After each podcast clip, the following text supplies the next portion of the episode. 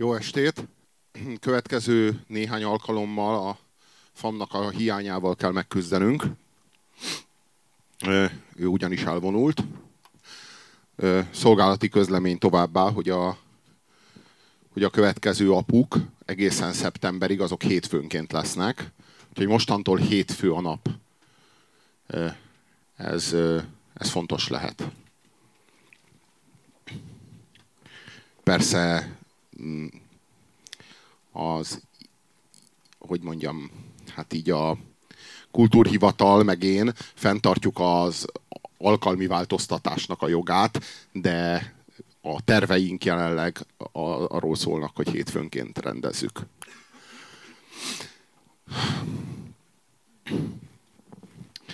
Tudjátok-e, hogy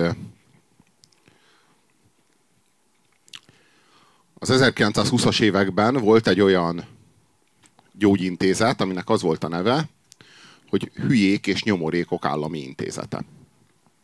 Ez volt a neve. Ez, ez nem valami ízetlen tréfa. Ez volt a szakkifejezés akkor erre. Így hívták a, azokat, akik ma nem így hívunk, nem mindenféle más neveken.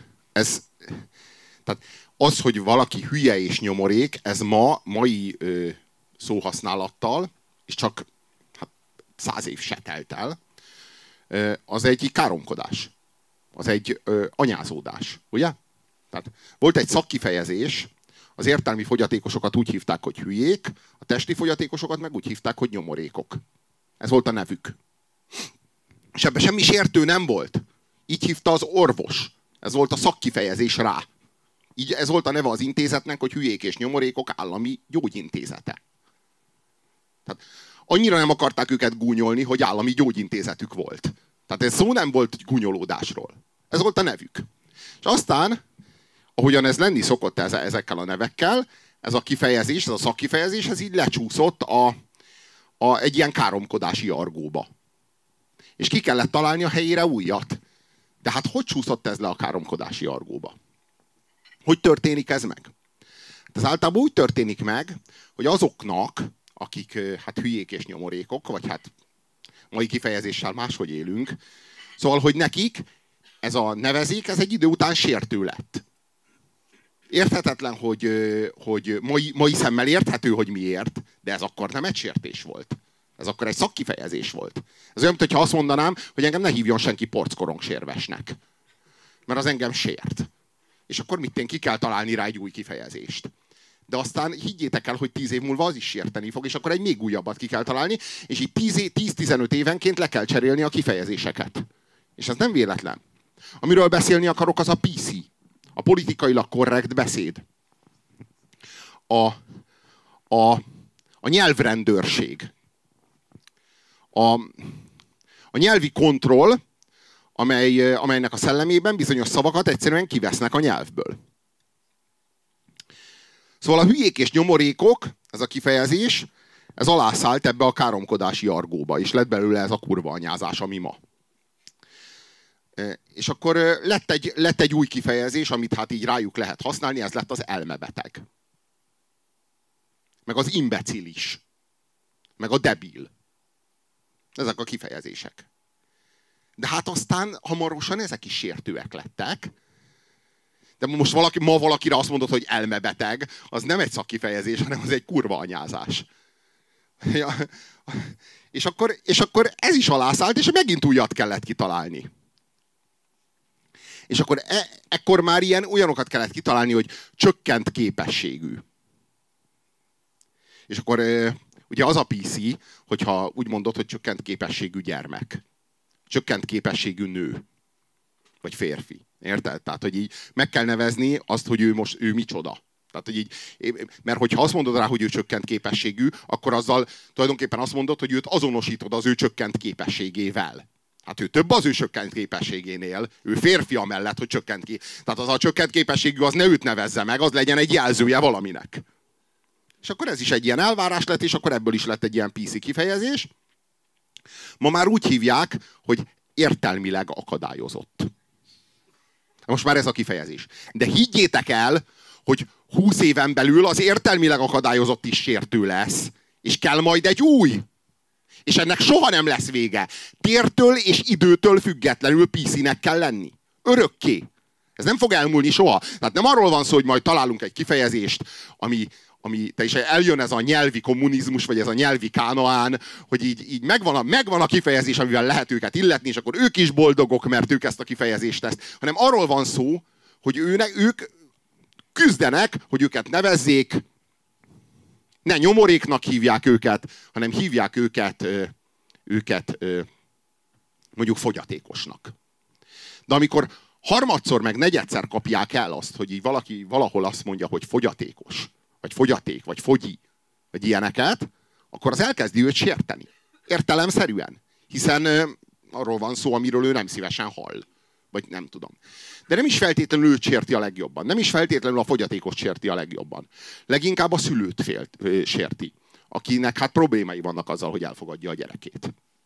Őt sérti, hogyha így hívják. Mert ő ezt az egész témát szeretné lefolytani. Ő úgy szeretne csinálni, mintha mi sem történt volna.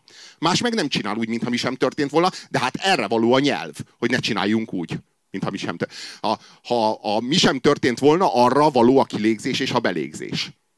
Nem kell hangokat formálni. Az, ami sem történt volna élmény.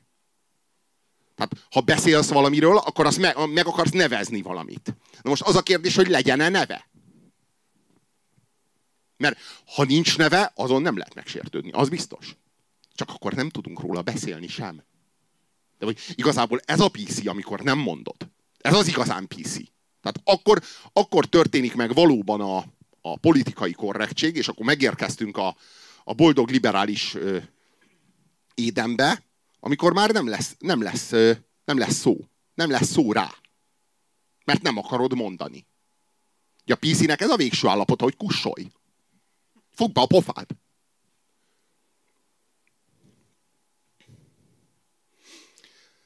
Most elmondom, hogy hogy néz ki a, hogy néz ki a linearitás. Tehát, hogy például a testi fogyatékosság az, az hogyan, a, a nevezéke ennek hogyan változott. Ugye indult úgy, hogy béna. Ő béna. Ez volt a kezdet-kezdetén, így nevezték, hogy béna. Aztán persze sértő lett, mert hát ő nem teljesen béna, ugye? Hát így tud, tudja mozgatni a kézfejét mondjuk, vagy tudja mozgatni a lábát, vagy mit tudom én, érted? Tehát, hogy van, van, van valamennyi mozgása, ami által nem béna. Tehát nem béna innentől kezdve. Ez sértő, máshogy kell hívni, akkor jött az a kifejezés, hogy nyomorék. A nyomorék az kifejezi azt, hogy ő nem béna, hanem hát viszont hát nem is teljesen egészséges. Hát ezt, ezt, ezt jelzi ez a kifejezés. Csak hát a nyomorék kifejezésben benne van a nyomor szó. Hát ez sértővé vált igen hamar, így lett belőle a rokkant. De azt értsétek, hogy ez az akkori PC-nek a terméke. Tehát a rokkant az nem létezett, a rokkant az meg lett alkotva azért, hogy a nyomorék ne sértse. De hát aztán a rokkant is sértő lett. Ugye? Mert hát miről van szó, hogy ő bele rokkant valamibe. Tehát őt nem szereti, hogyha őt így hívják, úgyhogy, úgyhogy a rokkan az, az, az nem, nem, nem. Nem, nem, ne így nevezzük meg. És akkor így megpróbálták kitalálni, hogy hogy lenne jó rokkant kocsis. Nem annyira jó, mert abban is benne van a rokkant. Akkor legyen tolókocsis. Tolókocsis. És akkor azt tartotta is magát sokáig, akkor már én is éltem. A 1980-as években ez volt a neve, hogy tolókocsis.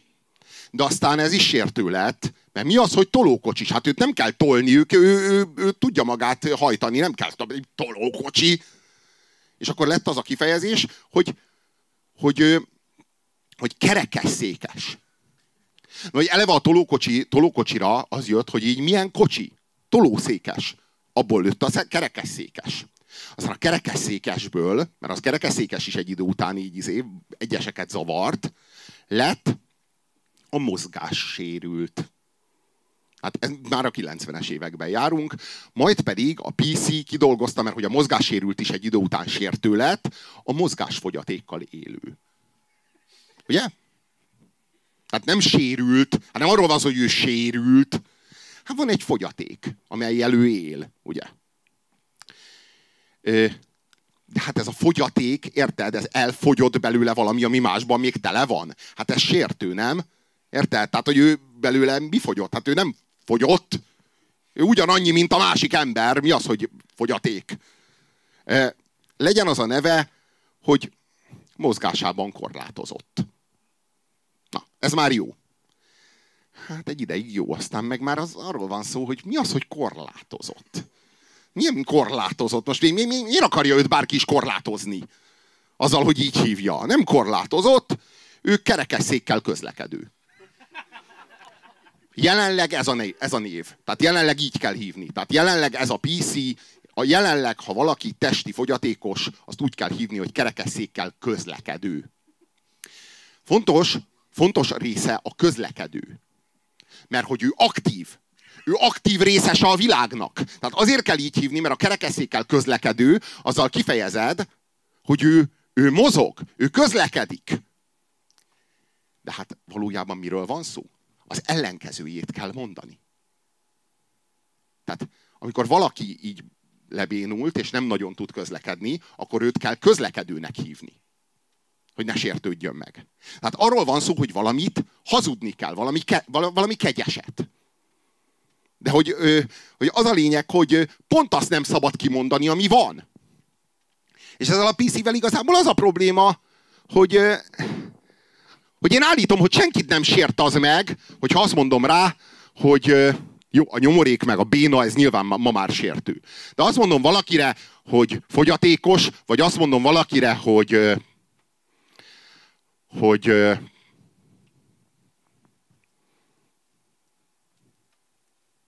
hogy rokkant, mondjuk, ebben nem gondolom, hogy lenne bármi sértő. Persze lehet úgy mondani. De én azt gondolom, hogy azt is lehet úgy mondani, hogy kerekesszékkel közlekedő, hogy valaki megsértődjön, és azt is lehet valakire mondani, hogy fogyatékos, hogy ne sértődjön meg. Mert soha nem a szó sért, hanem a rossz szándék. Nem? A rossz szándékot meg nem tudod kiirtani a világból azzal, hogy szavakat írtasz. De ez a nagy probléma, hogy ezek az emberek nyelvi szinten akarják az emberi szándékot korlátozni. De az emberi szándékot a nyelv szintjén nem tudod korlátozni. Nincs esélyed.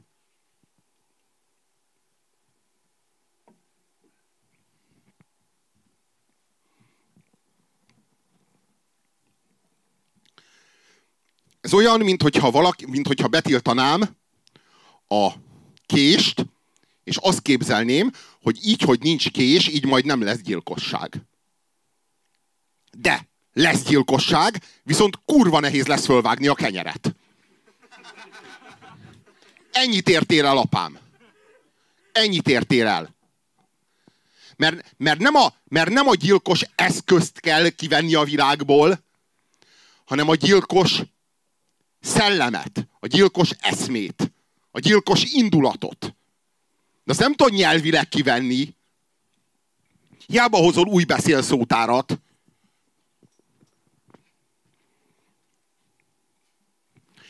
És akkor most lehet találgatni, hogy a kerekesszékkel közlekedő után, mert hogy nehogy azt higgyétek, hogy megállt a folyamat, a nyelvi PC-nek nem lesz vége soha. De hogy a kerekesszékkel közlekedő után mi lesz a következő kifejezés? Mert nem sokára ez sértő lesz. Mi az, hogy kerekesszékkel közlekedő? Ezt akkor valaki úgy érti, hogy ő nem tud úgy közlekedni, mint más, csak kerekesszékkel, ami mondjuk igaz. De így érti? Álljon meg a menet! És én kidolgoztam, hogy mi lesz az a kifejezés, ami majd ezt követi. Részben kerekesszékben teljes életet élő aktív férfi. Én ezt dolgoztam ki részben kerekesszékben teljes életet élő aktív férfi. Tehát, hogy fejezzük ki azt, hogy bár kerekesszékben, de nem, tehát eleve a kerekesszékesség, az, azzal az a probléma, hogy hát ő nincs állandóan kerekesszékben. Hát most, mint hogyha kerekesszéke határozná meg őt. Hát ő éjjel alszik az ágyában. Hát most mi az, hogy a kerekesszék? Most ő a kerekesszék. Most ez olyan, mintha azt mondanám rád, hogy cipőben közlekedő férfi. De én értem, hogy zavarja. Ezért a részben kerekesszékben közlekedő, tehát fontos, hogy rögtön közlekedik, aktív részes a világnak, teljes életet élő, aktív férfi. Így. Ez a jövő. És akkor itt van Stephen Hawking. Stephen Hawking egy érdekes, érdekes figura.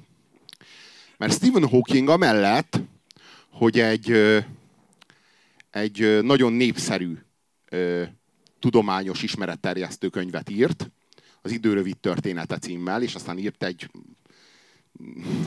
egy kivonatot, kivonatot ebből, az idő még rövidebb története, mert voltak, nem tudom én, ilyen izé, nem tudom én, hegesztők, akik nem értették, és így még, még nekem kicsit lejjebb kellett butítani.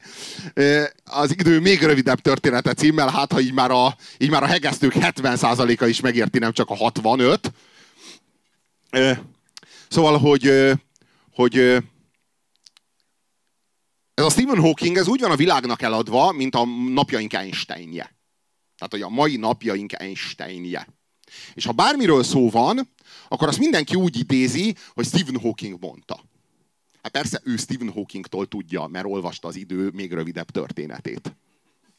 Szerintem még adós a csávó az idő legrövidebb története című könyve. És, és hogy, hogy, mivel hogy ő ezt ott hallotta, ezért ő ezt úgy Stephen Hawkingnak tulajdonítja. És akkor ilyenek hangzanak el, hogy Stephen Hawking megmondta, hogy a fekete lyukak mögött párhuzamos univerzumokba lehet jutni. Ezt nem Stephen Hawking mondta, ez korunk egyik fizikai hipotézise a fekete lyukakról, meg a párhuzamos univerzumokról. Ez egy létező hipotézis, kurvára nem tudjuk, hogy így van, ez egy elmélet. Ez, ez, még nagyon sokáig nem fogunk tudni erről biztosat, mert hogy hát nem nagyon tudjuk szondázni a fekete lyukat, mert mondjuk tegyük fel, eljutnánk oda, amit szintén kurva messze vagyunk, beleeresztenénk egy szondát, az így bele zuhanna abba a gravitációs térbe, és nem küldenek ki onnan jelet. Mivel a fény nem jut ki belőle, mivel a tér és az idő bele zuhan a fekete lyukba, ezért nehéz elképzelni, hogy a szonda, kis szondánk így jeleket küldene, hogy ha-hó, itt ez és ez van. Egy párhuzamos univerzum, vagy ilyesmi. Tehát erről, erről konkrétan nem, nem tudunk kvázi semmit, ez egy népszerű elmélet. De a közgondolkodásban mégis úgy, úgy jutott be, hogy ez Stephen Hawkingtól származik. Ugye az az igazság, hogy napjainknak vannak vezető fizikusai. Mondjuk azt mondom, hogy olyan 30-an. Mondjuk ilyen 30 nagy fizikus, jelentős fizikus. Ezek közül az egyik Stephen Hawking. Én nem mondom, hogy nem tartozik az élvonalba, az egyik ezeknek. De nem korunk Einsteinje. Azért adják el Stephen Hawkingot úgy kvázi, mint korunk Einsteinjét, mint korunk kimagasló elméjét, mert a Stephen Hawkingnak elképesztően, elképesztően jó a sztoria. Elképesztően jó a sztoria. És az emberek, azok valójában nem az ilyen egyelő MC négyzetre vevők, hát meg a faszom, ez, azt se érti, hogy miről van szó. Fénysebesség egyelő tömegszer, fasz, á, úristen, nem áll. Úgyse érti, de én se ért, senki se érti ezeket, az Einstein érti, meg a hat haverja. Ez, jó, de, de tényleg, tehát ez, ez nem gimnáziumi fizika anyag, érted? Hát ez, Szóval, szóval ezek ilyen, ezek ilyen, ilyen zavaros dolgok, és az emberek ezt nem értik. De Stephen Hawkingnak a sztoria, arra mindenki rá tud rezonálni. Az, az imádni való sztori. Hát könyörgöm, a csávó az, az kapott egy ilyen gyermekbénulást, vagy mit, és megmondták az orvosok, hogy két éve van hátra, vagy három, és meg fog halni. De ő azt mondta, hogy ő ebben nem törődik bele, Hát ezek tökéletes sztorik, hát már szinte Nick Vujicicet látom a színpadon, hogyan éppen trénel, és elmagyarázza azt, hogy az életben sosem tudhatod, hogy mi, mi vár rád, meg hogy milyen boldogság, meg a faszom. És, és hogy ne add fel. Szóval, hogy Stephen Hawking nem adta fel, és, és hit magában, meg csinált gyerekeket, meg házasodott, meg újra házasodott, és azóta is él, és most már tök ember. Tehát most már meg, meg, meghalna, tegyük fel Stephen Hawking, akkor nem az lenne, hogy hát az orvosoknak végül igazuk lett. Hanem az, hogy hát az ember halandó, tehát így ez lenne. És ez egy, ez egy, ez egy imádnivaló sztori. Tehát ez egy, ez egy, ez egy, ez tényleg olyan sztori, már film is készült belőle, amit, amit az emberek kajálnak. És valójában azt kell látni, hogy a Stephen Hawking az,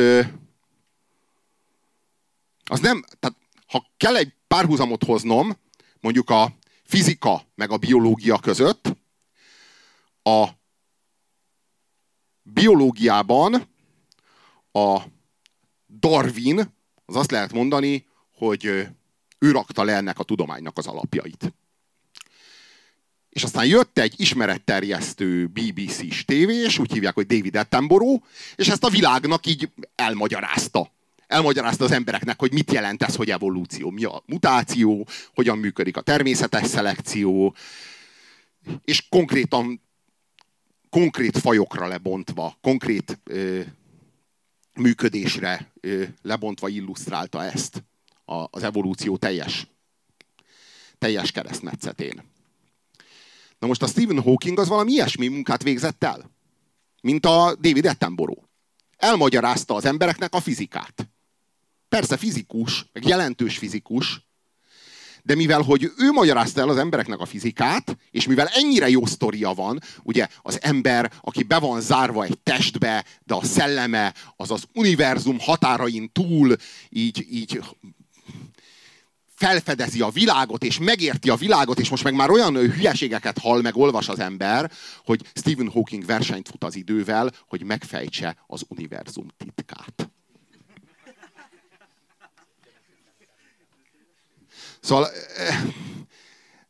ezek olyan fájdalmas fasságok, hogy az hihetetlen. Hogy mi az, hogy az univerzum titkát? Ilyet nem, nem lehet megfejteni soha. Ha megtudjuk, hogy mi van a, a, a fekete lyukon túl, se fogjuk megfejteni. Az univerzum titkának a megfejtésétől ugyanolyan messze vagyunk, mint az első ősember, amelyik mit tudom én, pattintott tüzet, mondjuk. Tehát kb. olyan.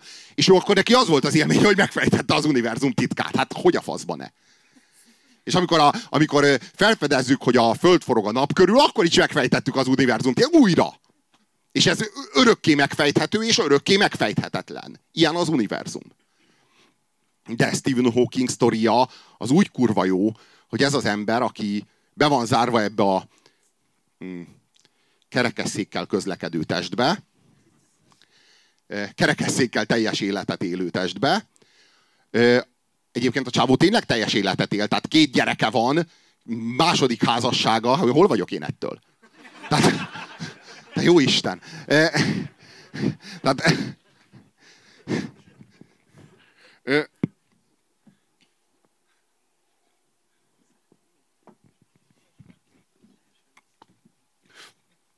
arról van szó, hogy a Stephen Hawking az egy David Attenborough, aki történetesen fizikus, és ezt a média a parasztnak úgy tudja elmagyarázni, hogy itt van, itt él velünk Darwin.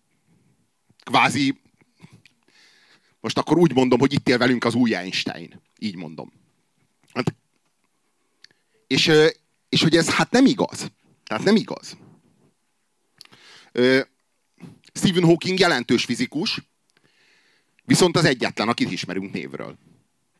Ebből a fizikai elitből. Mert az összes többi, hát nincs ilyen sztoria, bassza meg. Hát így vizé, mozog mindkét keze, mindkét lába, van egy kurva unalmas élete, számolja ezeket a fasságokat, a izé, univerzum titkát fejti, hazamegy a feleségéhez, megeszi azt a izét, rizses lecsót, aztán megnézi azt a nem tudom én természetesen dokumentumfilmet néz a tévében is, mert mi mást, és aztán így elalszik, és akkor így mit tudom én, havonta dugnak is meg. Tehát ugye ez, ez a sztori, na hát ez most ez ki a faszvevő erre?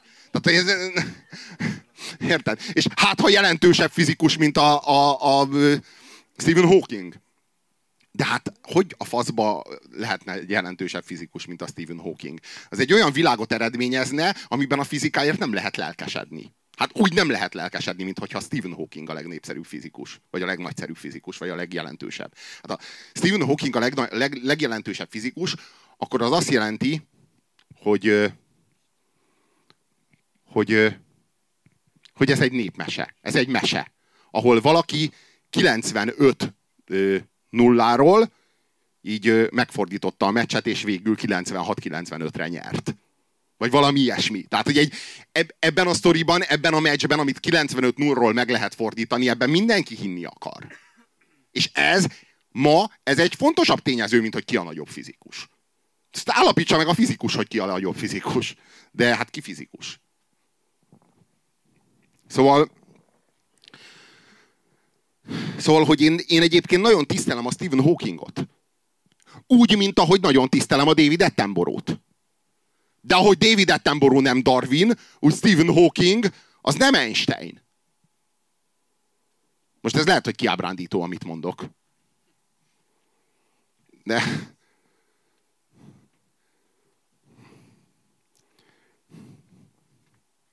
De hát ez az igazság. Vannak ilyen tolerancia kampányfilmek. Ez már nagyon régóta megy, igazából már az államszocializmusban is készültek tolerancia kampányfilmek, meg tolerancia kampány mesék. Ugye a tolerancia kampányfilm az a korunknak a, az ilyen nagyon népszerű és, és nagyon preferált műfaja.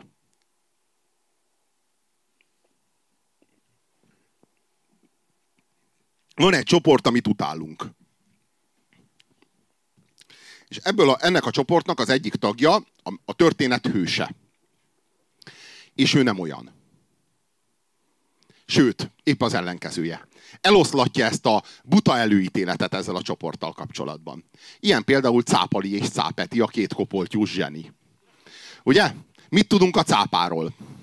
Hát azt, hogy ö, ostoba, ezt tudjuk, hogy ostoba, de annyira ostoba, hogy vannak, vannak ilyen cápasimogatók a, a Discovery channel a hajó végén így kihajol, és így megfogja a cápa orrát, és van egy pontja a cápa orrának, annyira primitív állat, hogy megfogod a bizonyos helyen a cápa orrát, akkor így elájul. Komolyan. Tehát, hogy ennyire, ennyire szarul van összerakva. Tehát tényleg az a Lego dupló, tudod, tehát aki, akkor az Isten még egy ilyen kis gyerek volt, ekkora volt, amikor összerakta a cápát, és még csak duplózhatott, még rendes legót nem kaphatott, mert lenyeli, és, és ezt, a, ezt tudta összerakni akkor, de, de így nem, mondjuk ilyen három darabból rakta össze Isten a cápát, de kurva biztosan tart. Tehát, hogy nagyon kevés dolgot tud, de azt nagyon maga biztosan tudja. És egy ma is él. Igazából azt kell tudni, hogy a cápának az evolúciója az megállt. Akkor. Akkor tájt, amikor elkészült. Mert annyira, hogy mondjam, tehát onnan tudjuk, hogy megállt, hogy találunk fosszíliákat, cápacsontot, hát most az nem pont csont, hanem elmeszesedett, mert mész tölti ki a csont üregeket, és gyakorlatilag a mész átveszi a csont helyét, ezért amikor a csont lebomlik, akkor kvázi egy kőzetként megmarad a csont alakzat. Ez a fosszília. És, és hát összerakjuk belőle a cápát. És a, mivel hogy van ma már izotópos vizsgálat, aminek a révén meg tudjuk állapítani, hogy mikor élt a cápa, aminek a csontját ö, ö, ö, összerakjuk, nem bonyolult összerakni, mert dupló, tehát három darabból áll. Megállapíthatjuk, hogy ezek ilyen, nem tudom én, sok százmillió éves dolgok, dolgok. Már akkor volt cápa, és hogy pont úgy néz ki, mint a mai cápa. De volt ilyen megalodon, amelyik ilyen hatalmas cápa volt, az is egy az egybe olyan, mint a mai cápa, csak hát nagyobb. Akkor még Isten ilyen nagyobb darabokkal játszhatott csak, mert az még az izé, egészen korai idő. És és, és tök ugyanaz a felépítése, tehát nincs evolúciója. Már tökéletesen össze lett rakva. És azóta sem változott sehova. Ezért nincs például rák a cápának. Tehát a cápa nem rákosodhat el, mert amikor a rák kialakult, tehát amikor az evolúció ezt létrehozta ezt a dolgot, hogy rák, akkor már a cápa kész volt. Ezért nincs cáparák például. Csak cápali és cápeti van. És cápali és cápeti, most mit, mit tudunk a cápáról azon, azon kívül, hogyha megfordítod, akkor így leesik a tengerfenékre, és ott kipukkad. Ennyire primitív állat. Tényleg megfordítod, nem tud visszafordulni, hanem így le, leesik. És szétdurran, mert hát akkor lesz a nyomás egy idő után, hogy szétdurran. Ez kegyetlen dolog. Mit tudunk, hogy ostoba és hogy vérszomjas. Ugye? Ezeket tudjuk a cápáról. Ő a kopoltyús zseni. Kopoltyús zseni. Érted? Tehát rögtön még akkor át kell hazudni róla, tehát hogy így tudjuk, hogy mennyire ostoba ő, akkor kopoltyús zseni. Cáparész, Cápeti, ő két kedves, pajkos kópé. Játszadozni. Érted? Mert érted, delfinnel ö, vicces izét, ö, rajzfilmet csinálni, abban nincs semmi plánját. A delfin eleve vicces, aranyos.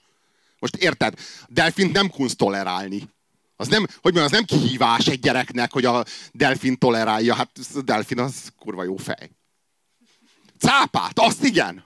Az, az, az, az toleráljad, az a rögtön kopoltyús zseni. Akkor ott van a, a Lecsó, Ratatouille nevű ö, rajzfilm, ugye?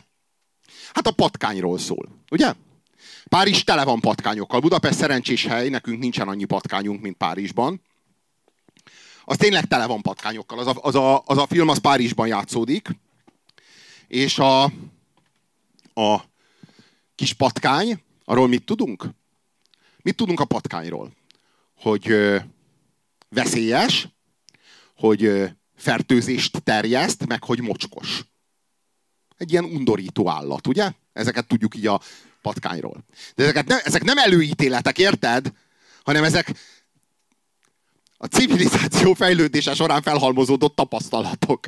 Tehát a, cápá, a, a cápával, meg, a, meg, a, meg a, a patkányjal összebútorozni, az nem életbiztosítás. A, a, az álmos könyvek szerint. E, és, és, és a, miről szól az a rajzfilm? Arról, hogy a kis patkánynak az, az egy olyan gasztró zseni, hogy ő főz egész Párizsra. Tehát ő, aki a, bet, ahogy a betegséget terjeszti, és így nem tudom én, harap, meg mit tudom én, milyen veszettséget terjeszt, vagy mit terjeszt egy ilyen patkány, meg a csatornában él, mi kurva undorító, ő belőle, tehát pont az ellenkezőjét kell hazudni róla. Azt kell hazudni róla, hogy ő egy három Michelin csillagos étteremnek a séfje. Láttátok? Erről szól, a, erről szól a rajzfilm. Hogy a patkány a séfja a három Michelin csillagos étteremnek. Ami így mi másról szól, mint hogy a patkány is ö, ember. Vagy hát hogy mondjam. A, a patkány is, de nem, de nem elég, hogy ember, mert nem elég, hogy ilyen, hát ilyen normális, ilyen emberi tulajdonságai vannak, hát így néha szomorú, meg mit tudom én, depressziós. Nem! Tehát nem, nem úgy emberi, hogy így izé közel kerüljön, az nem elég. Pont az ellenkezőjét kell róla hazudni. Tehát, hogyha betegségeket terjeszt, mocskos és szeméttel táplálkozik, mint a patkány, akkor azt kell róla mondani, hogy a legkifinomultabb ízlése van a világon, és hogy az ember nem tud olyan jót főzni, mint a patkány. Erről szól a rajzfilm, láttátok? Erről szól. Ami hát mi valójában mire akar rávezetni minket egy ilyen rajzfilm? Hát, hogy te utálod a nem tudom én cigányt, te meg utálod a négert, te meg utálod a zsidót, de hát nem kell azt utálni. Mert az pont nem olyan, mint te képzeled. Na. És akkor fölhozzák példaként a patkányt. Nem sértő ez egy kicsit? Négerre, zsidóra, cigányra? Hm? Hm? Hogy a patkányon illusztrálják, hogy nem szabad előítéletesnek lenni ilyen lényekkel szemben? Hm? Ha? Hát...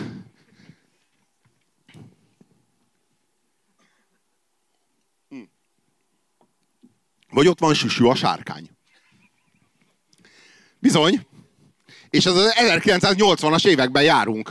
Bodrogi Gyulával a főszerepben. Bizony. Mit tudunk a sárkányról? Az, hogy a neve közös eredetű a sátánnal. Én vagyok a szép királylány, akit megbaszott a sátán. Megvan a nóta. Á, ti nem ismeritek már a süsüt. Ez már nem az a nemzedék. A Süsű a sárkány az egy bábfilm volt a 80-as években arról szólt, hogy én vagyok a híres egyfejű. Nincs meg? Na, süsű a sárkány. Tehát a sárkányról azt tudjuk, hogy a, a neve, köz, ö, neve közös eredetű a sátánnal. Tehát nem egy ilyen cuki dolog a sárkány, ugye? Hanem egy ilyen démoni dolog a sá, sárkány. És, és így mit csinálunk belőle, hogy milyen a süsű? Szentimentális ő a pillangókkal, meg a virágokkal álmodik. Meg nem, tényleg, ő, de tényleg olyan, mint egy nem tudom én, egy ilyen 13 éves kis picsa. De tényleg olyan a süsát láttátok? Hát, kurvára! Hát, eh, óha rózsabimbó lehetnék, rám szállnának szépen a lepkék, énekli Süsű a sárkány. Ez azért, hogy mondjam, tehát nem, -e, és itt arról van szó, hogy már nem létező lényeket is tolerálni kell. Tehát a, a sárkány sem sárkány többé, az is egy ilyen cukiság.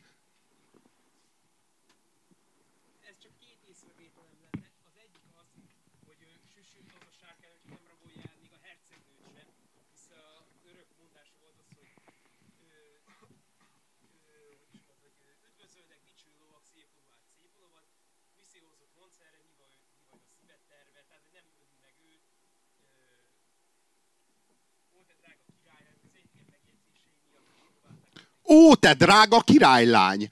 Micsoda lovag!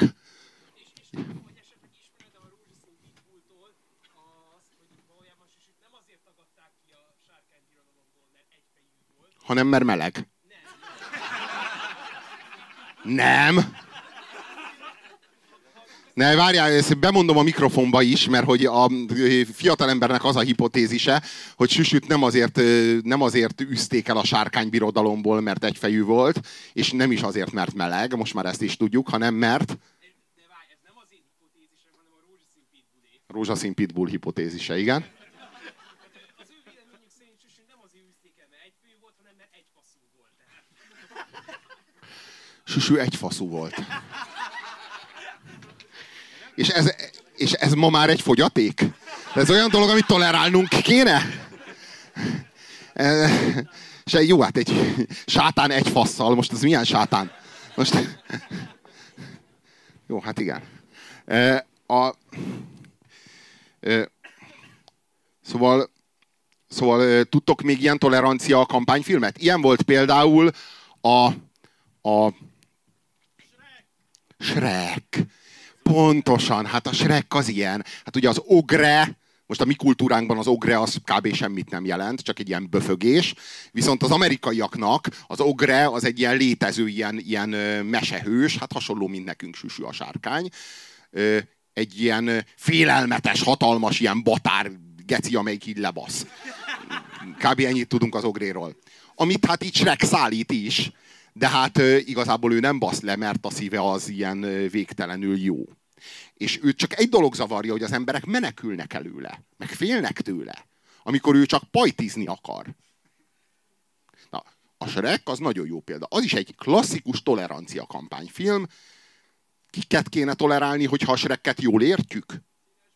A színesbőrűeket. A színesbőrűeket. Jó mondjuk a színesbőrűeket, mert azok ilyen gettókban laknak, ilyen hatalmas, ilyen kosárlabdázó geci, előjönnek a gettóból, és így, olyan pisály a fehér ember, és így lebassza.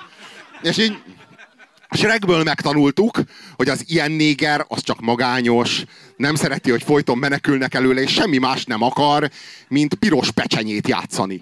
Ez, a, ez az összes vágya az életben.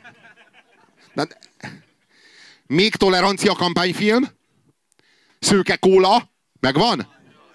Szőke kóla, amiben Shrek és Süsű a sárkány szerepét Majka játsza, aki cigányt, cigányt játszik abban a történetben, és ott van velünk Beleznai Endre, aki pedig egy ilyen, hát egy ilyen nem cigány. Tehát annyira nem cigány, hogy ő tényleg egy ilyen, egy ilyen nyálasképű, ilyen szőke, ilyen fürtös kis izé, ilyen kis zsúrpubi, aki hát így bekeveredik a gettóba, és hát ott a gettóban neki ellopják az autóját, meg az iratát, és hát teljesen ki van akadva, hogy hát ezek a cigányok milyenek, és aki abba hagyja a filmnézését az egyharmadánál, az utána belép a magyar gárdába, de, de nem szabad, mert aki végignézi a filmet, az kilép a magyar gárdából.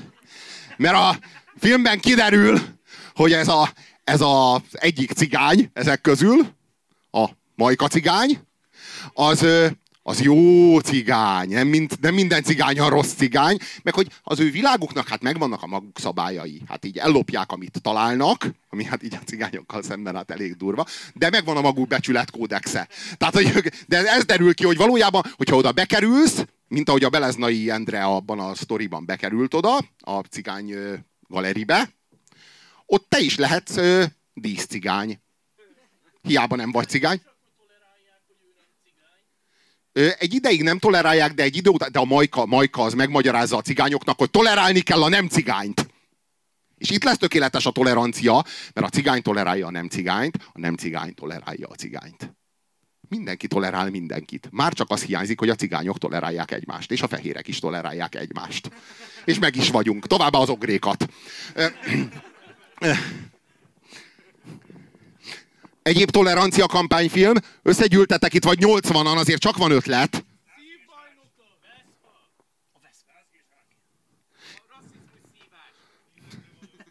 Életre valók?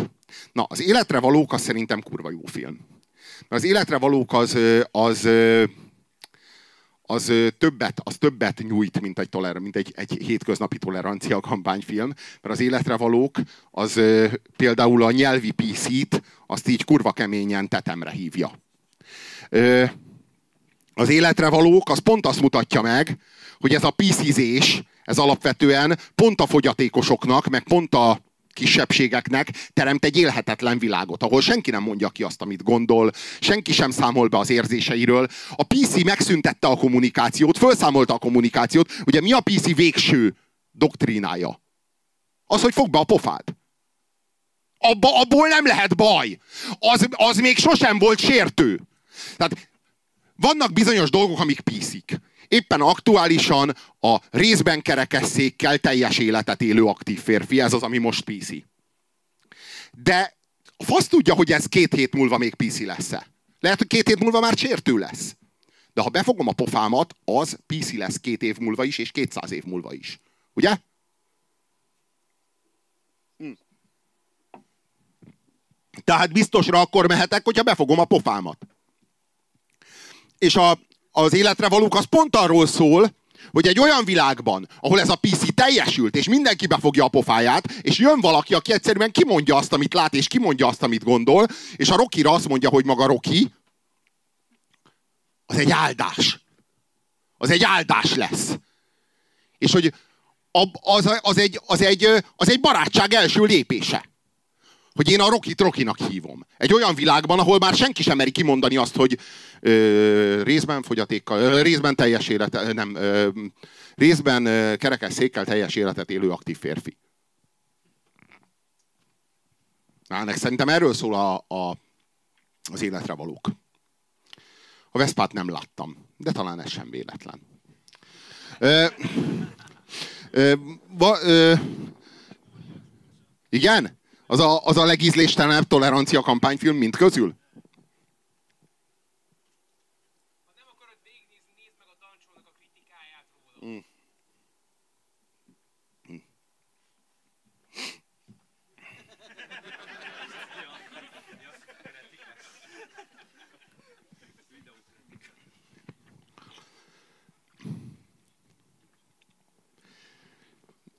Ezt az országot például, ami nagyon jellemzi, az az állandó panaszkodás. Meg az állandó sírás-rívás. Itt mindenki síri, meg mindenki panaszkodik. Meg mindenki kurvára sajnálja magát. Ez a magyar néplélekbe ilyen nagyon-nagyon mélyen bele van oltva. Az Isten tudja, hogy ez bele lett oltva, vagy pedig így ezek vagyunk mi, és nincs beleoltva semmi, és talán kéne egy oltás. De de mindenki panaszkodik, és mindenki sírri. Ezt megfigyeltétek? Ebben a kibaszott országban? Úgyhogy, úgyhogy én ezt a kurva, a gyurcsányi kurva országból fejlesztettem.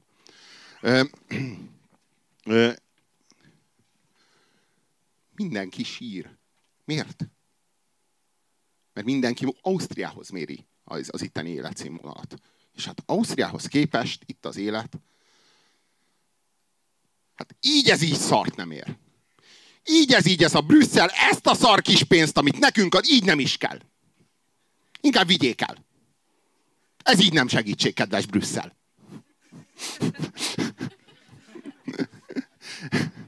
De komolyan ez a hozzáállás. Ez a hozzáállás. Ö, sírás, rívás, önsajnálat. Pedig hát az az igazság, hogy hogy nem vetődik fel senkiben az, hogy mondjuk ne Ausztriához mérje a saját életszínvonalát, hanem mondjuk mérje Ukrajnához. Hogy nem jut eszébe senkinek. Jó, Ukrajnában most háború van. Rendben van. Mérjük Romániához. És rögtön az, az lenne az élmény, hogy bassza meg, mi vagyunk Ausztria. Hm? De hogy így Ausztriánál meg már innen nagyon van Ausztriább. Jó, van Svájc. Svájc, de, Svájc, de most Dánia, könyörgöm, most Dánia az egy menőbb hely, mint Svájc. Jó. Svájc. Most Dánia egy másik Svájc.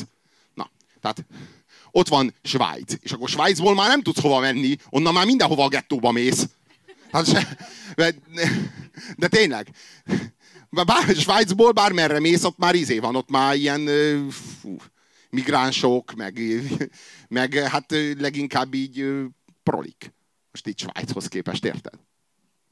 És, és hogy mondjam, Ausztria az meg a majdnem Svájc. És hát mi vagyunk ez a hát szegény ember Ausztriája. Azért ez annyira nem szar. Hát így, hát kezdjük azzal, hogy Afrika az egy kontinens. Azon a kontinensen mindenki 30-szor él szarabbul, mint mi. Egy egész kontinens. És akkor válogathatsz egy ilyen nagy urnából, ami tele van ilyen golyókkal, hogy melyiket húzott ki. Mert a, a, kontinens tele van országokkal. És mindegyiknél jobban élünk. Ott van Ázsia. Egy másik kontinens. Mindegyiknél jobban élünk. Mindegyik lakójánál. Jó. Nyilván nincs így, hogy minden lakójánál jobban élek én, de statisztikailag minden ország átlagos lakójánál jobban él a magyar. Latin Amerika. Szubkontinens. Mindenkinél jobban élünk. Minden országnál. Mindegyiknél. Nem tudsz országot mondani. Na most már felsoroltam a fél világot, azt tudjátok. Hát ez több, mint a világ fele. Arról van szó, hogy Magyarországon mi itt a világ felső 90, ö, felső 5%-ában vagyunk. Tehát a világ 95%-ánál jobban élünk. És sírunk. Sírunk, rívunk, hogy ez így nem élet. Hát így, ez így nem élet. Ez a hozzáállás a világhoz. Mikor olyan kezdem azt gondolni, hogy aki sír, meg panaszkodik, attól azt is el kell venni, amilyen van. Nem viccelek.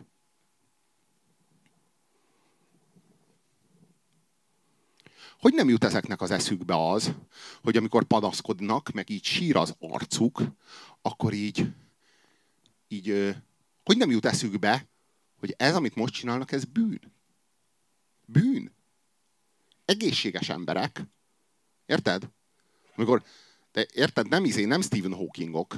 Full egészséges emberek a világ felső 5%-ában panaszkodnak, hogy kevés a nyugdíjka. Meg kevés a nem tudom én, meg így drágaság van, meg mit tudom én. És hogy nem üvölt rájuk senki ilyenkor, amikor így sír hogy ne vétkezz. Ne káromold az Istent. Mert ez Isten káromlás.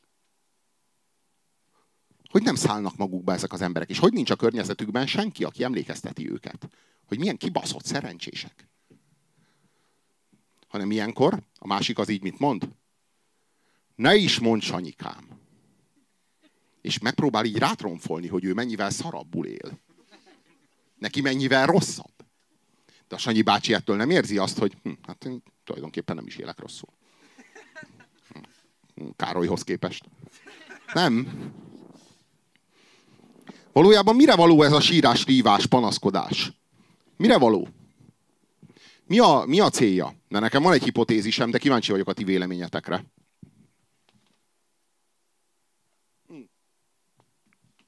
Miért jó? Mit kapunk tőle? A jobb kell, világos. De a panaszkodástól jobb lesz? Kapunk jobbat? Értem, hogy mindig a jobb kell. De hát bazd meg a, jobba, a jobbra meg is van a lehetőség. Hát az osztrákok azért élnek jobban, bassza meg, mert többet és jobban dolgoznak, mint mi. Nem azért élnek jobban, mert jó, hát ott nem volt vörös hadsereg, ez is igaz. Tehát bassza meg, már itt sincs 25 éve vörös hadsereg. 25 éve! Érted? Miért ne? Mi, mi jobban akarunk élni? Hát jobban akarunk élni, de többet dolgozni? Hát azt nem akarunk. Meg jobban dolgozni? Nem akarunk. De csak jobban élni akarunk. De annyira nem akarunk jobban élni, hogy jobban meg többet dolgozzunk. Vagy hogy jobb gazdaságot izé csináljunk itt. Annyira nem. De panaszkodni, azt akarunk? Miért panaszkodik? Miért panaszkodik a magyar ember? Olyan keservesen. Miért hiszi el, hogy az ő sorsa annyira nyomorult?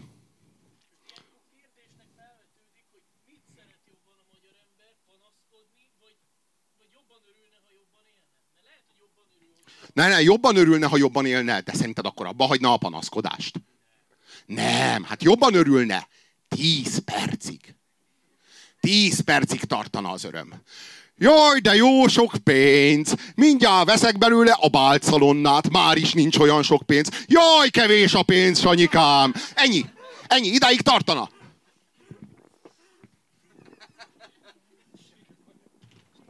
De már csak, már csak krumpli levesre telik. Kész. Kész. Megtörtént a nyomorúság. És az a jó, hogy így igazából ezt, ezt a nyomorúságot nekünk helyre kell állítanunk, mert hát mi ebben vagyunk magyarok. Most így izé, így nem, nem lenne, nem izé, nem, nem, lenne, nem krumpli leves lenne, hanem lenne minden nap képviselőfánk, akkor, akkor így az lenne, hogy így basszus, labancok vagyunk. Így megszűnne az önazonosságunk, érted? Hát végre nem tudjuk magunkat sajnálni. Hát mi lesz most velünk? Nem, hát az önsajnálat az sokkal jobban hozzánk tartozik, mint az abált szalonna. Ezerszer jobban. Ugye annyira szeretnénk az abált szalonnát, minden napra jutna. De annyira nem szeretjük az abált szalonnát, mint a, a siránkozást. Mint az óbégatást, meg a jajveszékelést. Mi a siránkozás mindenkori tárgya? Na hát nekem az a hipotézisem, hogy azért zajlik a sírás-rívás folyamatosan, mert ideológiát kell gyártanunk a korruptságunkhoz. Mert korruptak vagyunk, és a lelkünk mélyén tudjuk, hogy korruptak vagyunk. És ezzel valamit kezdenünk kell. Ezzel a korruptságunkkal el kell számolnunk valahogy. Tehát ez problémás. Ugye? Nem tudjuk, hogy hogyan csináljuk.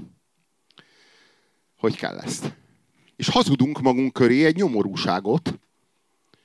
Ez a nyomorúság, ez megideologizálja a romlottságunkat. Az, hogy áruba, áruba bocsájtjuk a személyiségünket. Az, hogy áruba bocsájtjuk a jellemünket.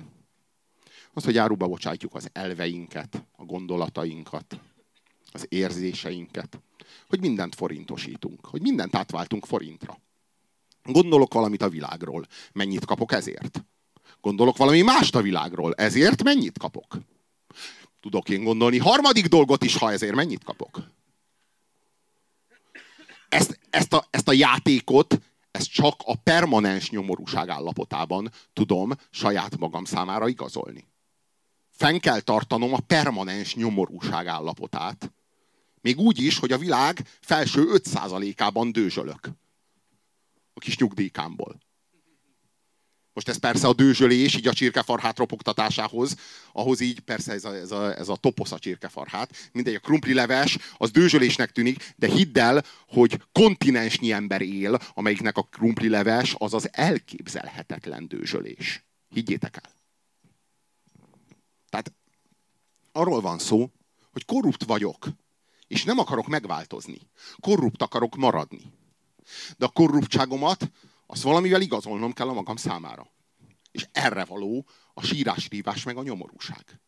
Mert aki, hogy mondjam, aki az a élethalál harcot vív a, a, a létért, a puszta létért, hogy megmaradjon, hogy életben maradjon, hogy megkapaszkodjon a szakadék szélén, hogy ne hújjon alá a semmibe. Ott nem lehet számon kérni azt, hogy most hát most mi van, na és mi van az elvekkel, fiatal ember. Bassza meg, izé, lenni vagy nem lenni, ilyen kérdések vannak, nem elvek vannak, érted? És ő ezt akarja hazudni. És itt a jólét kellős közepén hazudik magának, meg a környezetének egy ilyen nyomort. És ehhez sírni kell. És a másik az versenyt sír velem. Utána meg kórus sírunk együtt Orbán Viktornak. Pont azért, Pont azért, hogy, hogy igazoljuk ezt a korrupt létezésünket. Valójában nem arról van szó, hogy rászorulunk a korrupcióra. Valójában arról van szó, hogy korruptak vagyunk, és már nem tudunk megváltozni. Már, már megrohadt a lelkünk. Megrohadt a lelkünk, igen. És most nem tud, most, most, most innen hova? Nincs hova.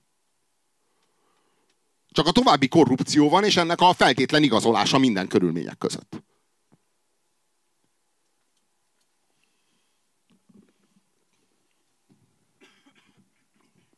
Nincsenek olyan életkörülmények, amelyek igazolják azt, hogy az ember eladja a lelkét. Megtörtént, hogy én szerepeltem a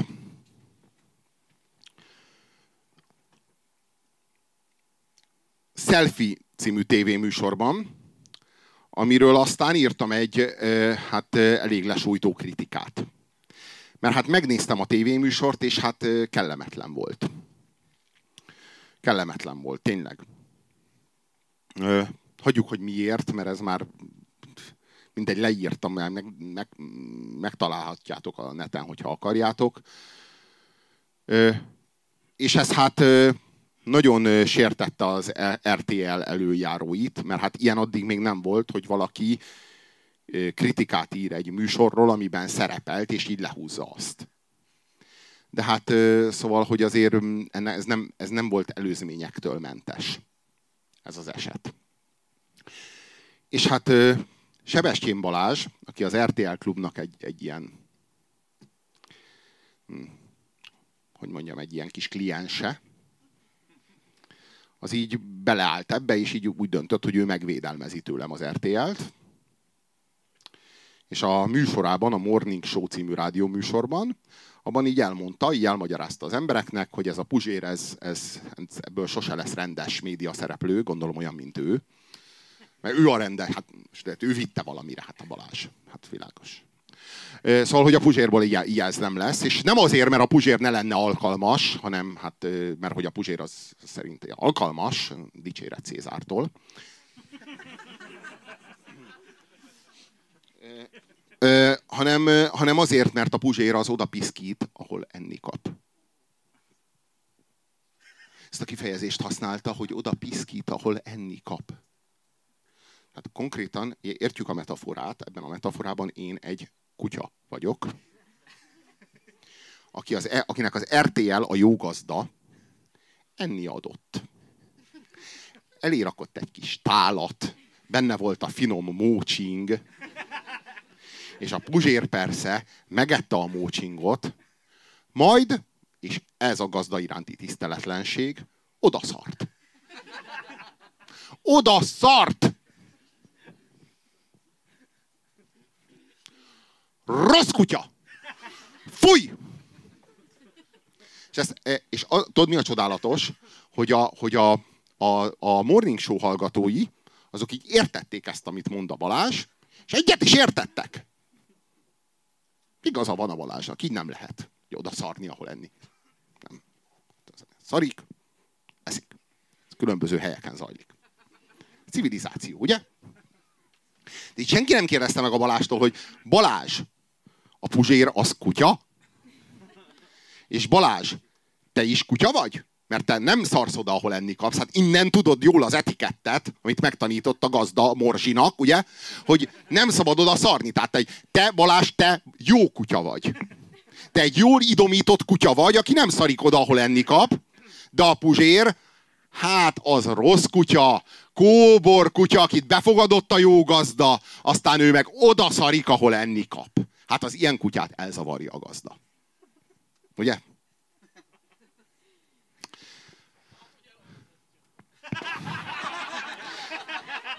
Fiatalember azt mondja, hogy vagy jótékony kezével elaltatja. Az a jó, hogy a, de, de ha elaltat, akkor szeretném, ha a gazda altatna el, nem más. Ennyit megérdemlek. Saját kezüleg. Szóval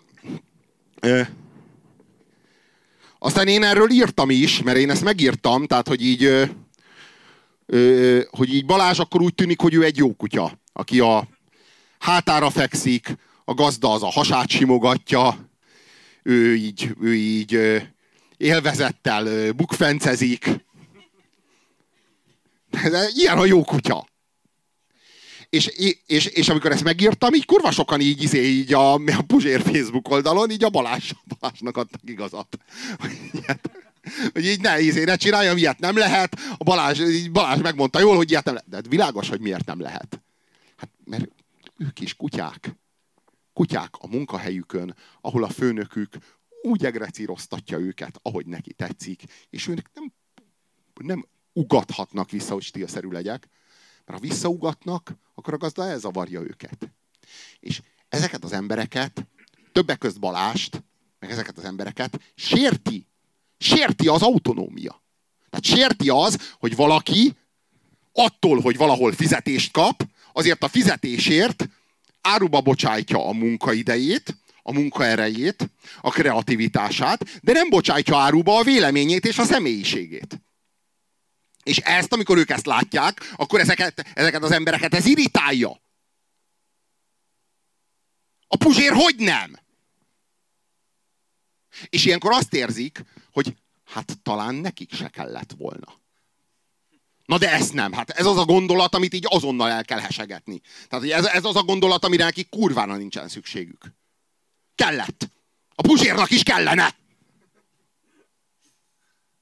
Értjük?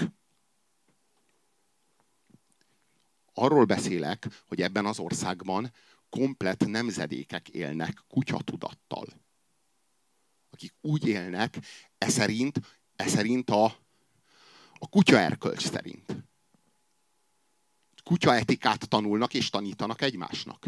És Balázs a Morning Show-ban elmagyarázza az embereknek, hogy hogy viselkedik a jó kutya, és az emberek egyetértenek, és azt mondják, hogy igen, valóban. Értjük, hogy mit tett Kádár János ezzel az országgal? És akkor Sebestyén Balázsra nézünk, akkor azt érezzük, hogy hát ez, ez, ez a csávó, hát az, hol van ennek köze a Kádár rendszerhez? De azt érezzük, hogy hát ez a csávó, hát ez Beverly Hillsről jött a kabrió autójával, faszom, milyen Kádár rendszer. Egyébként az én szememben a, a, a Sebestyén Balázs az egy az egyben a George Michael még a Vemből. De nem a izé, nem a, nem a Buzi George, aki már szólózik, hanem a, a, a hetero playboy George a, a francia rivieráról. Megvan? Na, nekem egy az egybe az a figura. Egy az egybe az a figura. Aki így jól kifejezhető a, a, a ruháinak, meg a napszemüvegének, meg az autójának a márkájával. És milyen, milyen mélységesen hordozza a kádárizmust. És oktatja az embereknek, akik lelkesen egyetértenek.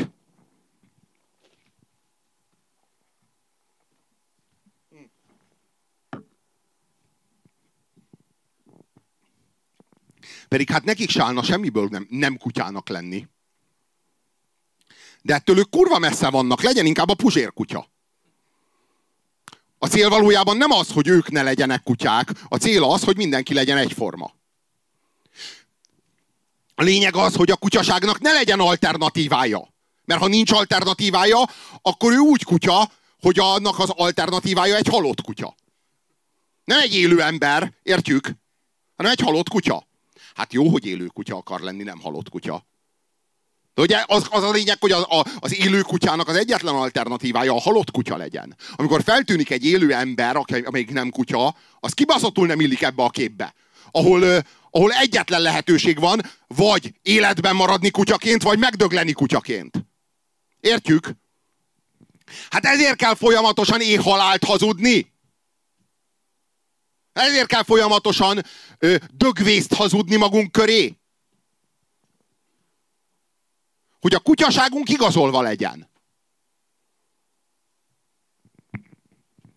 Kutyák akarunk lenni és maradni. És ha nincs dögvész, akkor talán emberek is lehetnénk. No, azt nem, olyat nem játszunk. És miért nem? Mert nincs szolidaritás. Mert együtt nem tudunk emberek lenni, együtt nem tudunk kilépni a kutyasorból. Mert nem tudjuk megszervezni magunkat, mert csak egyéni érdekérvényesítés van. Egyedül én léphetnék ki a kutyasorból, és ha én kilépek, és kvázi olyat játszok, mintha ember lennék, az eltart másfél vagy két óráig, aztán kibasznak. De tudod, ha kibasznak, akkor se leszel halott ebb. Nem olyan könnyű megdögleni. Csak lehet, hogy nem lesz nagyobb tévét két éven belül, hanem mondjuk csak hat év múlva. De ezt, hogy neked két év múlva nem lesz nagyobb tévé, csak hat év múlva, ezt éhhalálnak kell hazudni. Mert nem akarok ilyet játszani, hogy két év múlva nincs nagyobb tévé, csak hat év múlva. Két év múlva akarok nagyobb tévét. Értem? Úgyhogy, úgyhogy ennek az alternatívája mától az éhhalál. Jó? Értjük?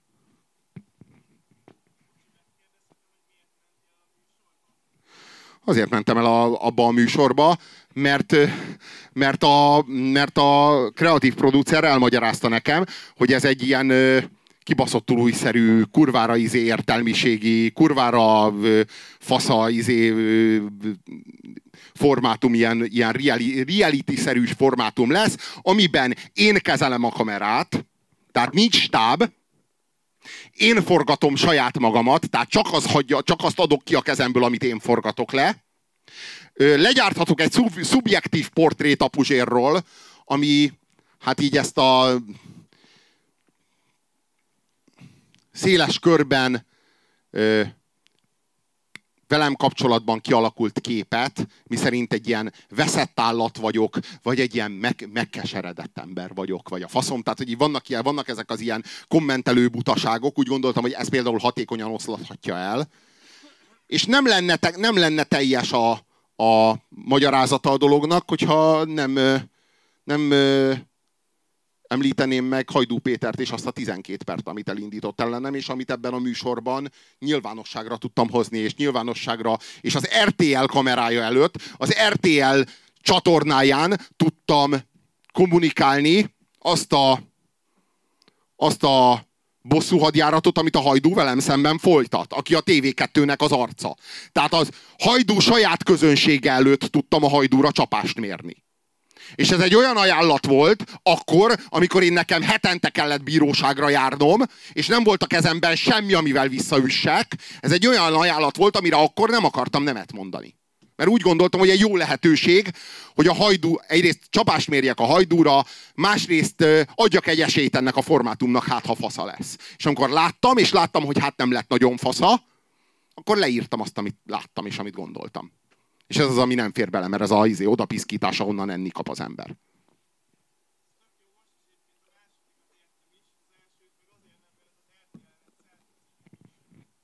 Nem az volt a... Amikor én megállapodtam velük, nem ez volt a címe. Az volt a címe, hogy Connected. Amikor az lett a címe, hogy selfie, akkor már megszáradta izé az aláírásom a szerződésen. Hát, nem úgy volt. Hát a, az RTL 2-n volt egy részt, másrészt meg, meg Connected cím, címmel, és láttam ö, ö, részleteket a formátum eredeti izraeli. Hm. Izrael...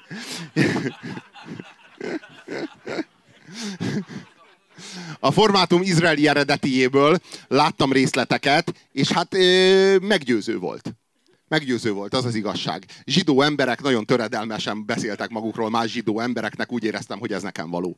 E, e, szóval a, az a lényeg, hogy e, egy történetesen nem a pénzért csináltam. Tehát nem, nem azért csináltam, tehát nekem ez nem kenyérre kellett az a pénz, amit ezért kaptam. E, de a Balázs ezt nem is érti. Meg a magyar ember ezt nem is érti. Hát mi másért, mint a pénzért? Hát az RTL-be, elmegy az RTL-be, a, fölveszi a kaftánt. Hol a pénzem? Legyártom a szelfét. Mi, má, mi másért? Mi másért, mint a pénzért? Hát ö, nem, nem, nem jellemző. Szóval, ö, szóval ez volt a szelfizés. Ez volt az én szelfizésem. Korrupcióval kapcsolatban van a, van a, a Hanvas Bélának egy elég érdekes elmélete.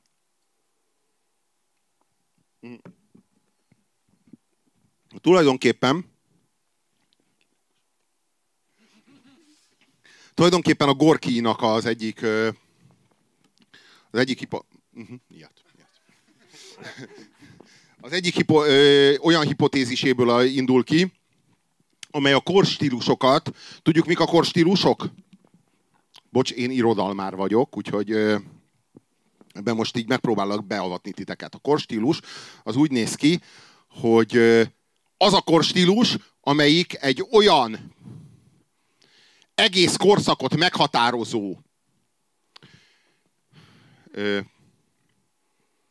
művészeti, kulturális nyelv, amely minden művészeti ágban érvényesül. Ö, hat korstílus van. Hat átfogó nagy korstílus van. Ebből egy az billeg, mondjuk úgy mondom, hogy öt és fél. Az első korstílus az az antikvitás. Az antik az egy átfogó nyelv volt, az egész antik világ, az, az bármi ott készült, az antik volt. Az volt egy alap. Aztán jött a középkor. Az egy új alap volt, amely a, amely a kereszténységnek a, a dogmatikáján és világnézetén alapult. Aztán jött a reneszánsz. A reneszánszt azért hívjuk így, mert, ő, mert az már visszatérés volt az antikhoz. Aztán jött a barokk. A barokk visszatérés volt a középkorhoz. Aztán jött a klasszicizmus, ami ugyan nem korstílus, hanem csak egy stílus irányzat, amely klasszicizmus meghatározóan a felvilágosodás legfőbb stílus irányzata. A felvilágosodás az több, mint korstílus, mert az egy szellemtörténeti áramlat. A klasszicizmus viszont kevesebb, mint korstílus, ugyanis az egy stílus irányzat. Mégis azt mondhatjuk, hogy a klasszicizmus és a felvilágosodás erősen összefonódik. Ha a szellemi oldalról nézve felvilágosodás, formai oldalról nézve klasszicizmus. Megint visszatérés az antikhoz. És végül a romantika, ami egy új formában mégiscsak visszatérés a, a középkorhoz, vagy a baroknak az újjáéledése. Egy új formában. És hogy itt megfigyelhető egy, egy inga mozgás. Az egyiktől a másikig és vissza. És hogy valójában a Hanvas Bélának az a hipotézise, hogy Gorki figyelte ezt meg először, hogy a, a mi a dolgok mértéke? Az ember, vagy az Isten? Ezen múli, ez, a, ez a döntő kérdés. Ha a dolgok mértéke az ember, akkor antikvitás. Ha a dolgok mértéke az Isten, akkor középkor. Tehát kifeszítjük az ingát az antikig. A dolgok mértéke az ember. Elengedjük az ingát, és az átleng az Istenig. Megtörténik a középkor. Majd az inga eléri a végpontot, és visszaleng. A, lengés végpontja a barokk. Nem, a lengés végpontja a, a, a, a reneszánsz. A reneszánszból újra visszaleng, ott újra az ember a lépték, az ember a mérték, majd onnan újra visszaleng, és eléri a barokkot. Újra az Isten a mérték. Majd a baroktól megint visszaleng, klasszicizmus, megint az ember a mérték, és onnan megint visszaleng, romantika. Itt már nem Istennek hívjuk, mert már túl vagyunk a felvilágosodáson, itt már úgy hívjuk, hogy az Nietzsche úgy hívta, hogy az übermens. Sok, sok neve van. Az ember feletti ember. Hogy mondjam, ö, egy eszmei entitás, ami, ami több, mint a, az ember. De nem az Isten, mert az Isten trónszéke üres. Az Isten már megdőlt, kvázi. De valamit a helyére kell emelnünk, és ezért a romantikában valami több lesz ennél.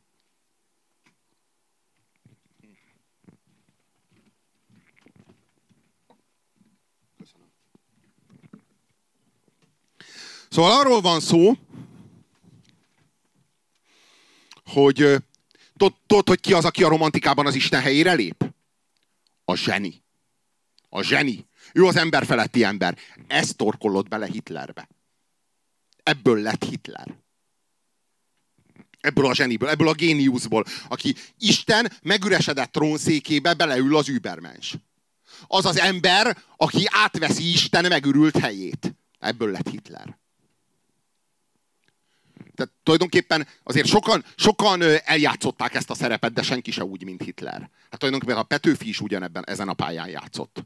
Lord Byron, aki elment Görögországba meghalni a görögök szabadságáért. Egy, egy angor lord. Elment Görögországba meghalni a görög parasztoknak, a mindenféle kecskebaszóknak a szabadságáért. Viccen kívül. Hát, hogy azért, hogy mondjam, nem mindenki úgy értelmezte ezt a dolgot, mint Hitler, meg nem mindenki azon a, ugyanazon az erkölcsi nívón teljesítette be ezt a zseni dolgot, mint Hitler, de minden esetre a romantika ezt a zsenit emelte az Isten helyére. Tehát a dolgok, hívjuk úgy, hogy a dolgok mértéke az ember, vagy az ember feletti. Ember, ember feletti. Megint az ember, megint az ember feletti. Megint az ember, és megint az ember feletti. Most erre mondja azt, figyeljetek, ez a kultúrtörténet. Tehát ezt azt lehet mondani, hogy az idők kezdetétől egészen a modernitásig, tehát azt mondom, hogy a 20. századig, vagy a 19. század másod végéig írjuk le a, a kultúrtörténetet. Tehát mondjuk azt lehet mondani, hogy az emberiség két, két, két, 2000-2200 évét írjuk le így. Értjük? Többet is. 2400 évét. Ezzel az ingával. Meg ezzel a hatállomással. A Hanvas Béla ezt úgy írja le, hogy valójában két ö, stádium van, két állapot van, amikor, ami, amelyek közt az ember, mint egy inkaleng, és hogy e, e, ennek a kettőnek az egyensúlyát kell megtalálni, de nincs egyensúlya. Az egyik végpont az a, az a Hanvas úgy írja, hogy a farizeus morál, a másik végpont az meg a korrupció. Én ezt úgy hívom, inkább picit módosítanék a dolgon, úgy hívom, hogy fundamentalizmus és korrupció.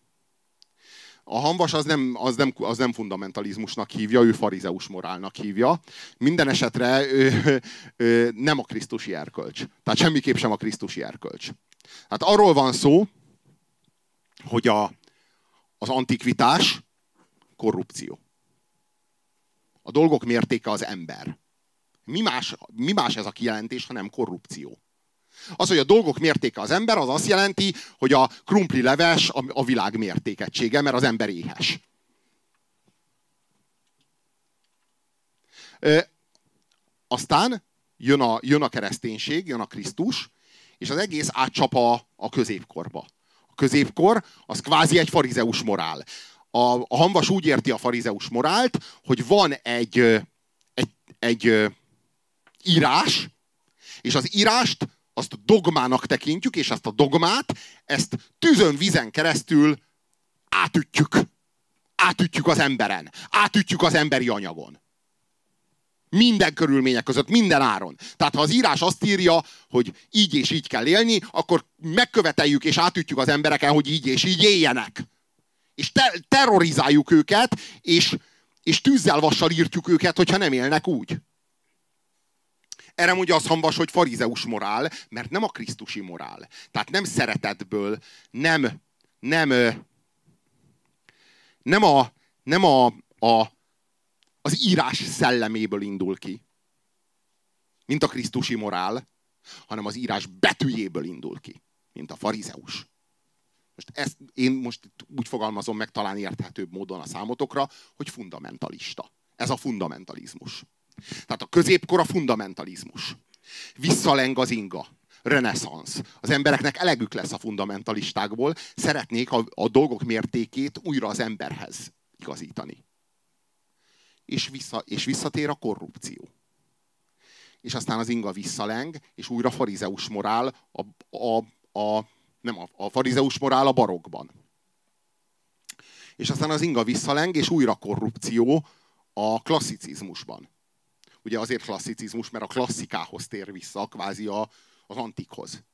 Majd újra a farizeus morál a, a, a romantikában. És a romantika után meg gyakorlatilag az történt, hogy leszakadt az inga. Már nem leng. Már, már nem leng. Ö, hanem így beletorkolt az egész, egész a, a, a modernitásba. És a modernitásban már nem, hogy mondjam, már nem, már nem működik ez az inga játék. Egy új korszak van. Minden esetre itt van, most a, a, amit most itt nagyon röviden, nagyon dióhéjban fölvázoltam, az az elmúlt 2500 év kultúrtörténete. És két sötét végpont között zajlik az egész. És e, ezek között nincsen észszerű és jó kompromisszum. Mind a kettő sötét és gonosz. Tehát nem arról van szó, hogy az inga az átleng egy pontot, ahol jó lenne, ha megállna, hanem arról van szó, hogy minden pontja, minden pontja igaztalan, csak ez a két, hogy mondjam, két hazugság mond ellent egymásnak. Vagy két sötétség mond ellent egymásnak. És a krisztusi ö, szelleme a törvénynek, vagy mondjuk úgy, hogy a, a krisztusi etika, az kvázi érintve sincs. Érintve sincs a kultúrtörténet elmúlt 2500 éve során. Ez a hamvas hipotézise, de én, amikor ezt olvastam, nekem olyan, olyan ö, fény gyúlt a fejembe, tehát azt éreztem, hogy igen. Hogy ez, nagy, hogy ez így nagyon igaz. Nagyon pontos. És hogy vajon... Ö, mert, mert, mert, mert mindegyik, mindegyik korstílus egy csömörből indult ki. Az emberek megcsömörlöttek Isten, Isten édességétől, átcsapott az inga, és megcsömörlöttek önmaguk keserűségétől. Tehát az élvezet megkeseredik a szádban, átcsap az inga, megkapod a, a színtiszta cukrot, ami egyszerűen, hogy mondjam, ö, annyira geil, hogy újra a keserűre vágysz, és vissza. És újra. Tehát valójában ö, egyetlen pillanatot nem töltött el az emberiség a, az őskereszténység állapotában. Vagy a, a krisztusi alapon. Ami az alapja lenne az egésznek. De hát akkor az a kérdés, hogy mi a dolgok mértéke? Mi a dolgok valódi mértéke? Hogy jó mérni az embert? Vagy a világot? Az emberhez jó mérni, vagy az Istenhez? Mert hogy azt látjuk, hogy mind a kettő problematikus. És Krisztus mihez mérte? Az emberhez mérte, vagy az Istenhez mérte? Tudjuk, hogy nem az emberhez mérte, de tudjuk, hogy nem is úgy az Istenhez, ahogyan az inkvizitorok, vagy ahogyan, a, ahogyan a, az aranyszájú papok.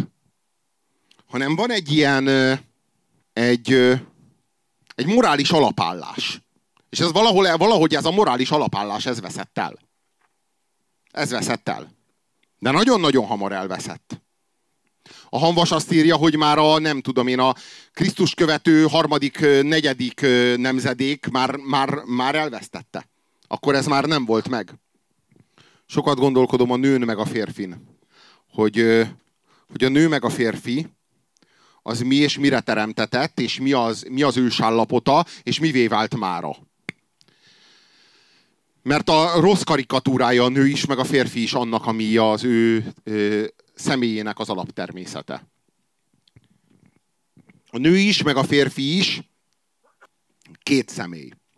Ez már összesen négy. Tehát két-két személy. A férfi is két személy, a nő is két személy, mert két arhetikusa van. Értjük, mi az arhetipus? Az arhetipus az őskép. Az arhetipus a, a kifejezés Jungtól származik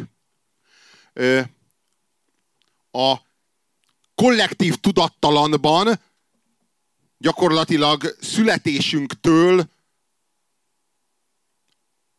kvázi a genetikánkkal hozott belső őskép bennünk. A férfinak is van két arhetípusa, és a nőnek is van két arhetípusa, és, és az a szomorú meglátásom, hogy a férfi és a nő is hűtlen a önmaga arhetípusaihoz és hogy valami teljesen újat választott. Valami nyomorúságosabbat. A, a nőnek a két arhetípusa az a, az a Mária és az Éva. Ugye az Éva az a szajha.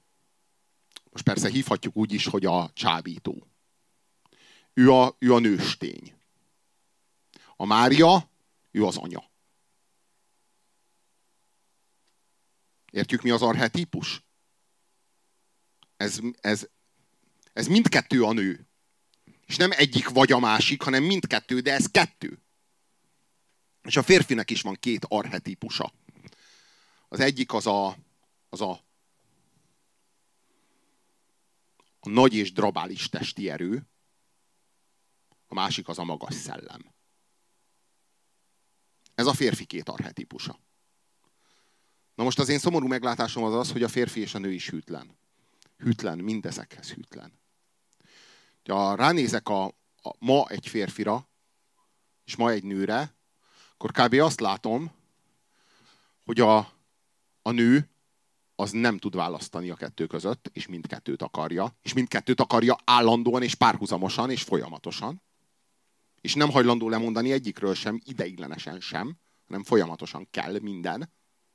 A férfi meg azt látom, hogy a két arhetipus egyik által sincs megérintve. Tehát a nő mindkettőt akarja, a férfi egyiket sem. A férfi nem is tudja, hogy ezek léteznek. A nő tud mindkettőről, és azt mondja, hogy igen, mindkettő én vagyok. Mert én, én, én, ezt, én ezt mind tudom. A férfi az azt se tudja, miről beszélsz. Magas szellem, meg rabális testi erő. Hülye vagy, Sanyikám? Mit, mit szedsz, én is kérek. Tehát ez a, ez a hozzáállás. De értjük, hogy ezek arhetípusok, tehát értjük, hogy ez a férfi és ez a nő. A, a, ha ránézek a férfira, akkor tudod, hogy kit látok? A vállalkozót. Aki ügyes. Ügyeskedik. Okosba megoldja visszaigaz, visszaigényli, aztán meg elszámolja. Ugye? Most ennek melyikhez van köze a két arhetipusból? A nagy drabális testi erőhöz, amelyik így leteríti az ellenséget, vagy a, meg, megszerzi a zsákmányt? Vagy ahhoz, amelyik így, izé, amelyik így, így a magas szellem? Hát egyik, nem tudni melyikhez kevésbé. Egy ilyen végtelenül, ilyen, ilyen végtelenül lealacsonyodott létállapot végtelenül lealacsonyodott. Ugye ehhez képest a, a sumo birkózó is magasabb szinten áll, meg a, a Stephen Hawking is. Bárki. Ehhez képest. És hogyha ránézek a nőre, akkor meg tudod, mit látok? A vállalkozónak ezt a nőjét. Most így előttetek van? Ez a pláza picsa? Amelyik ö, ö, amelyik plakátot formál a nemiségéből. Ugyanakkor az egész élet stratégiája azon alapul, hogy szüljön, és hogy ennek a férfinak, és hogy biztonságban legyen mellette, amikor megszüli, és hogy ő, ő ezt a, ő így bebetonozza a saját szülésének a biztonságát? És az egész élet stratégiája, 25 évi stratégia van erre vonatkozóan? És ez mind? Most ennek melyikhez van köze? A csábítóhoz van köze, amelyik, a, amelyik az érzékek világában van otthon, vagy az anyához van köze, amelyik meg a, amelyik meg a ter, termőföld. Egyikhez sincs köze. Nincs köze. A plázapicsaság az egy formátum. Az egy, az egy franchise. Komolyan egy franchise, egy, az ténylegesen egy formátum, amit, ami arra való, hogyha nincs identitásod, akkor lehet. Lehessen. Gyártható. Tehát, hogyha ha nem vagy senki, még lehetsz plázapicsa az ténylegesen egy olyan formátum, ami így, hogy minden elemét ismerjük. És ezek a nők, ezek reggeltől estig ennek a gyártásával vannak elfoglalva. És nem azért vannak elfoglalva, hogy érzékien csábítsanak vele. Mert ha azzal, azzal lennének elfoglalva, kurva jó lenne, ha már is ők lennének Éva. Ha már is teljesülne egy, egy arhetipus a kettőből. De nem. Ők ezt az egészet kizárólag azért gyártják, mert ez az ő stratégiájuk része, ar, a, része arra vonatkozóan, hogy szülhessenek. Két év múlva, vagy három év múlva, és, és, és ők, ők, ők, ők a mindennapos műkörmözéssel így gyakorlatilag ezt építik. Bármilyen furcsa, ez igaz. A, a plázapicsaság az azt jelenti, hogy, hogy nincsen, hogy nem vagy senki. Hogy senki nem vagy, és ez a senki, ez egy kurva jó alap, mert erre fel lehet építeni a plázapicsaságot, amelyik mindkét arhetipust egyesíti. Ez a nagy hazugság. De a két arhetipust nem egyesíti, a két arhetipust kifosztja.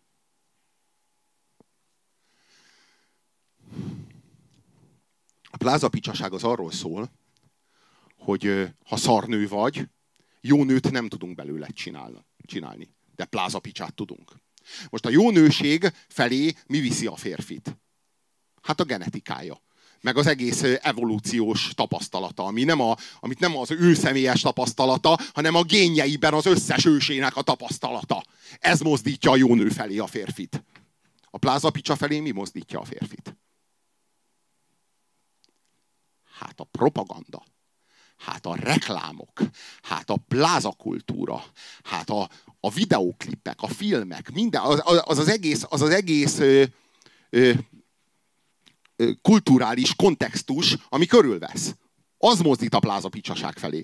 Na most, ha valaki jó nő, annak nem kell plázapicsának lenni. Persze lehet plázapicsa. Tehát azért jó alapanyagból a, izé, a műkörmös is jobbat gyárt. Világos? De a plázapicsaságnak az az alapja, hogyha szarnő vagy, a kvázi genetika szintjén, még mindig tudunk belőled jó nőt gyártani kvázi kulturális szinten. Tehát kulturális, kilenc idézőjelbe raktam. Tehát, tehát ezt a, hogy mondjam, ezt a pláza ízlést ki tudjuk veled elégíteni. És ez egy, ez egy formátum, tényleges formátum.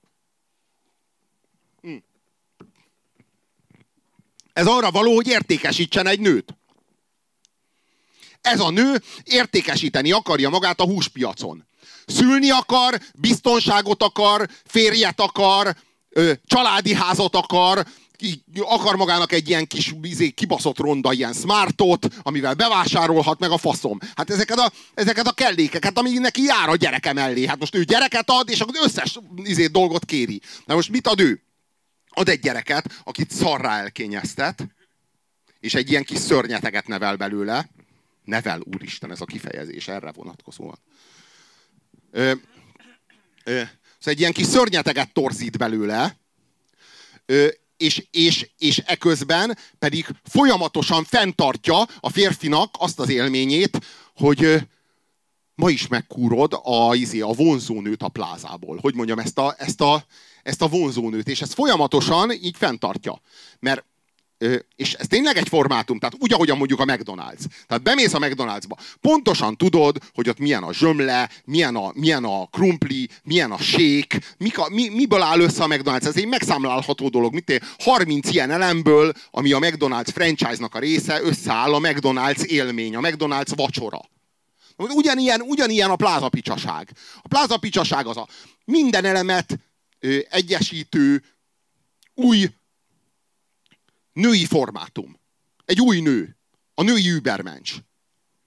A, a történelem utáni nő, ha úgy tetszik. Az elkárhozott nőből visszamaradó ilyen, ilyen kommunikációs és marketing váz. Valami ilyesmi a, a, a, a plázapicsaság. Ami jelenti a szoláriumozott bőrt, a melírozott hajat, az ilyen nagyon kurvás öltözéket, a műkörmöt, aminek a gyűrűs ujja az mindig egy kicsit másképp van, lényeg. De ez egy ilyen fél évvel ezelőtti trend, tehát egy nagyon, nagyon update vagyok, pont mint Norbi, kinek szintén Pláza Picsa a felesége.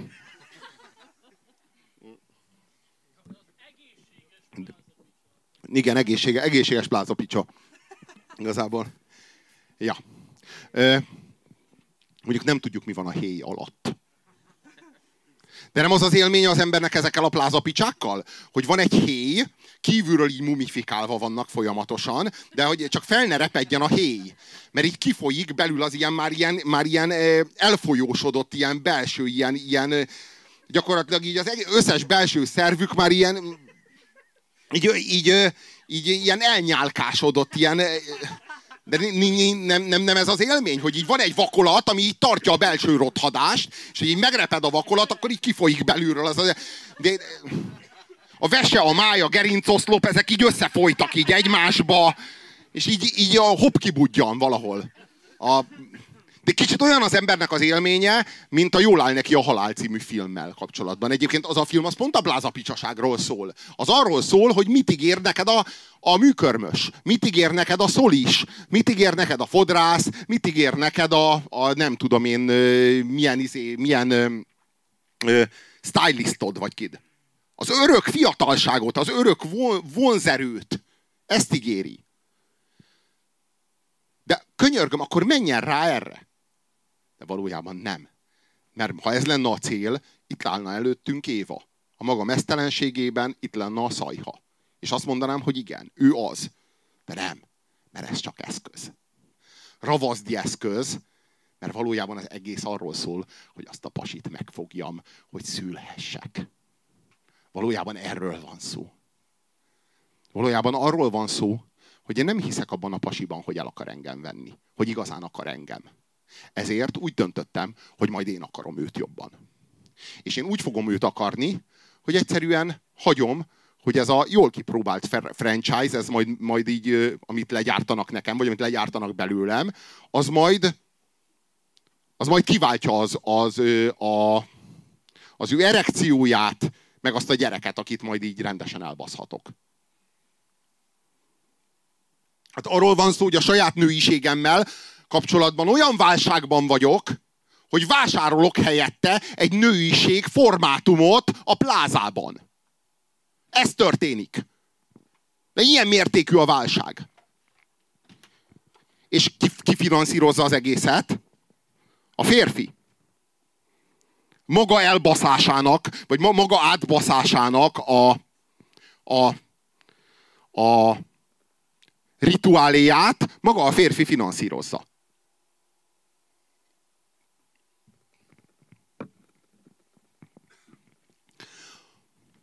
Aki a magas szellemet, meg a testi erőt is keresztbe szarja,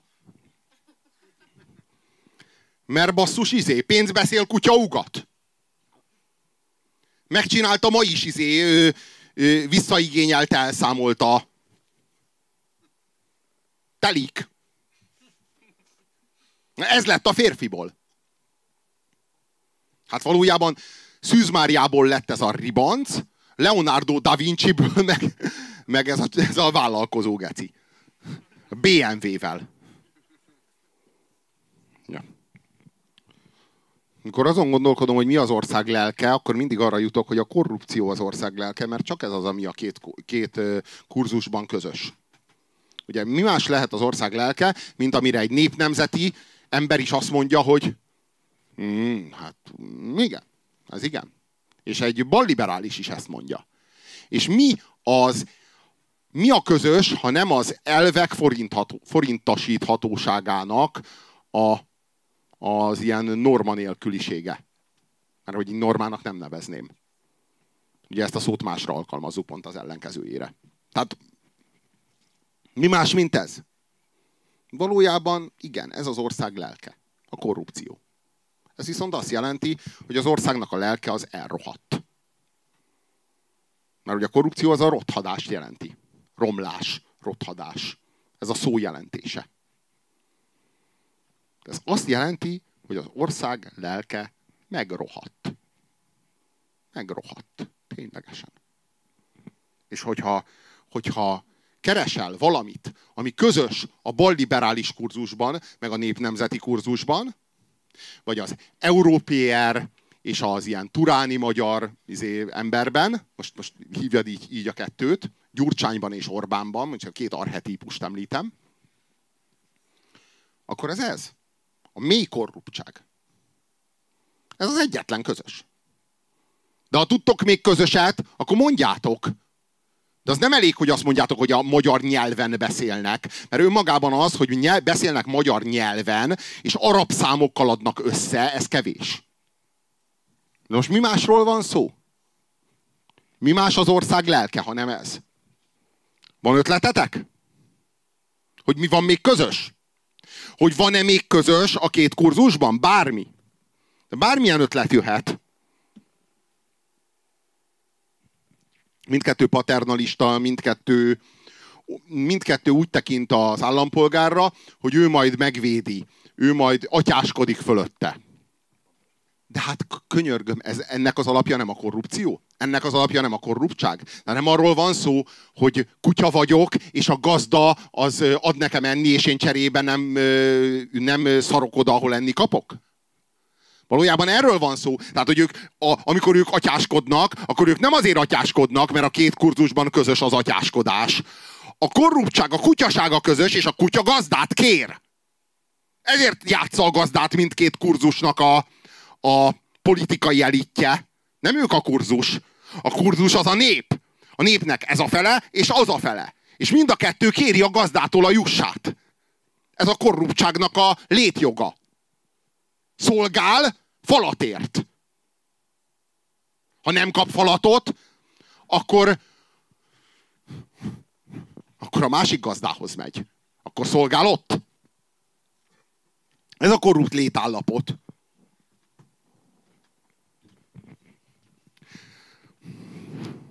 Van ez a lugozós főorvos, megvan? Intézményvezető. Ő a irgalmas rendi kórháznak az igazgatója. Most éppen már nem, mert most már lecsukták. Megvan a sztori? Emelje fel a kezét, akinek megvan a sztori. A csávó az hát így egy kórházigazgató, aki nagyon a szívére vette, amikor a szeretője szakított vele. Úgyhogy elment a lakásához. A nőt, amikor, me, amikor megpróbálta a kutyáját levinni a nő a, a utcára, hogy megsétáltassa, akkor a nőt elkapta, elkábította, a fürdőkádba fektette a saját lakásában, majd a nemi szervét luggal leöntötte. Majd a lugot lemosta, hogy ne halljon meg, mert a főorvos úr ö, nem akart börtönbe menni egy életre. Tehát azért ennyit nem ér az a kurva, igaz? Hanem ö, lemosta a lugot, hogy ő ne legyen gyilkos, csak megnyomorítsa. És ott hagyta. Aztán nagyon hosszú évek pereskedése következett, és első fokon föl is mentették a csávót. És ennek, az em- ennek a nőnek végig kellett nézni ezt, hogy a, olyan ezt a csávót fölmentik a bíróságon. Aztán az ügyvéd, az így utána ment a dolgoknak, újabb bizonyítékokat szerzett, a csávó mindvégig tagadott mindent. Végül is aztán sikerült rábizonyítani másodfokon, és, és le is ültették, és most már sitten van. Négy évre ültették le. Ez négy évet ért. A magyar, magyar független bíróságoknak ez négy évet ért. Ez azt jelenti, hogy a csávó két év, nyolc hónap után szabad lesz.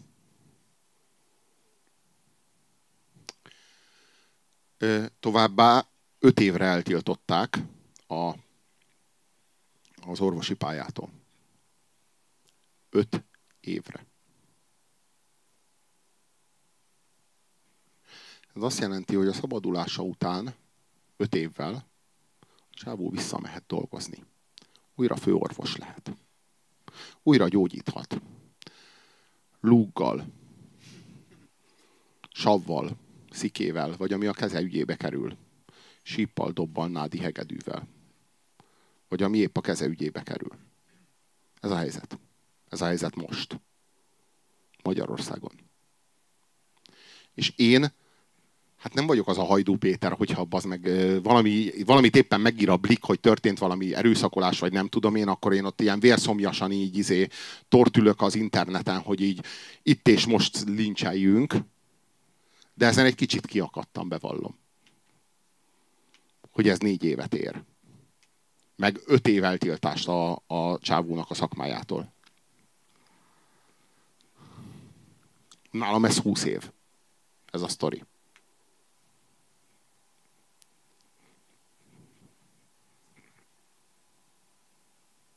Most a csávónak jó lesz a maga viselete, ez 2018-ban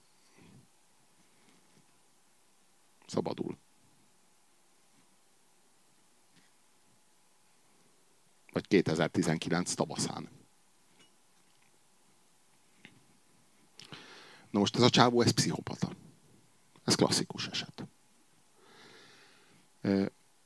Lett egy egós érelme, amit ez a nő okozott neki, aki a szeretője volt. Egyébként mind a kettőnek, mind a kettő családos volt, tehát mind a kettőnek volt házastársa, gyereke, stb. És hát hosszú ideig voltak egymás szeretői, aztán a nőnek már így, már így nem volt kapcsolata, a nő úgy tudom többet akarta, a csávó nem, aztán a nő válaszul elhagyta, a csávó meg nem volt hajlandó tudomásul venni, hogy őt így csak így el lehet hagyni. És ez lett a következménye. Hát így működik egy pszichopata. Most az a helyzet, hogy ezek a pszichopaták, ezek itt vannak köztünk, és hát azért sokan közülük orvosok. Nem véletlenül orvosok. Ezek, ezek nagyon ezek, ezek kizárólag olyan munkaköröket töltenek be, szinte mindig. Jó, persze van köztük nagyon sok ilyen nagyon primitív, amelyik így vájárnál nem jut tovább, de a legtöbben ilyen hát nagy hatalommal járó pozíciókat. Tehát rendőr. Tehát politikus. Tehát üzletember. Vagy orvos. Nagyon sokan orvosok. Igazából az orvosok azok az én véleményem szerint, sőt, hát úgy általában az egészségügyi dolgozók mind vagy pszichopaták, vagy altruisták. Más miért menne oda? Hogy kerülne oda? Most az altruistának belső késztetése az az, hogy segítsen. A pszichopatának meg a belső késztetése az az, hogy hatalmaskodjon. Most az egészségügy az az a helyzet, ahol mind a kettőre bőven adódik alkalom. Úgy van, hogyha egy ember elmegy az egészségügybe dolgozni, akkor az kap egy érmét. Az az érme, az az ő, az az ő fizetőeszköze gyakorlatilag az egészségügyben. Na most ennek az érmének, ahogy minden érmének két oldala van. Az egyik oldala a fej, a másik az írás.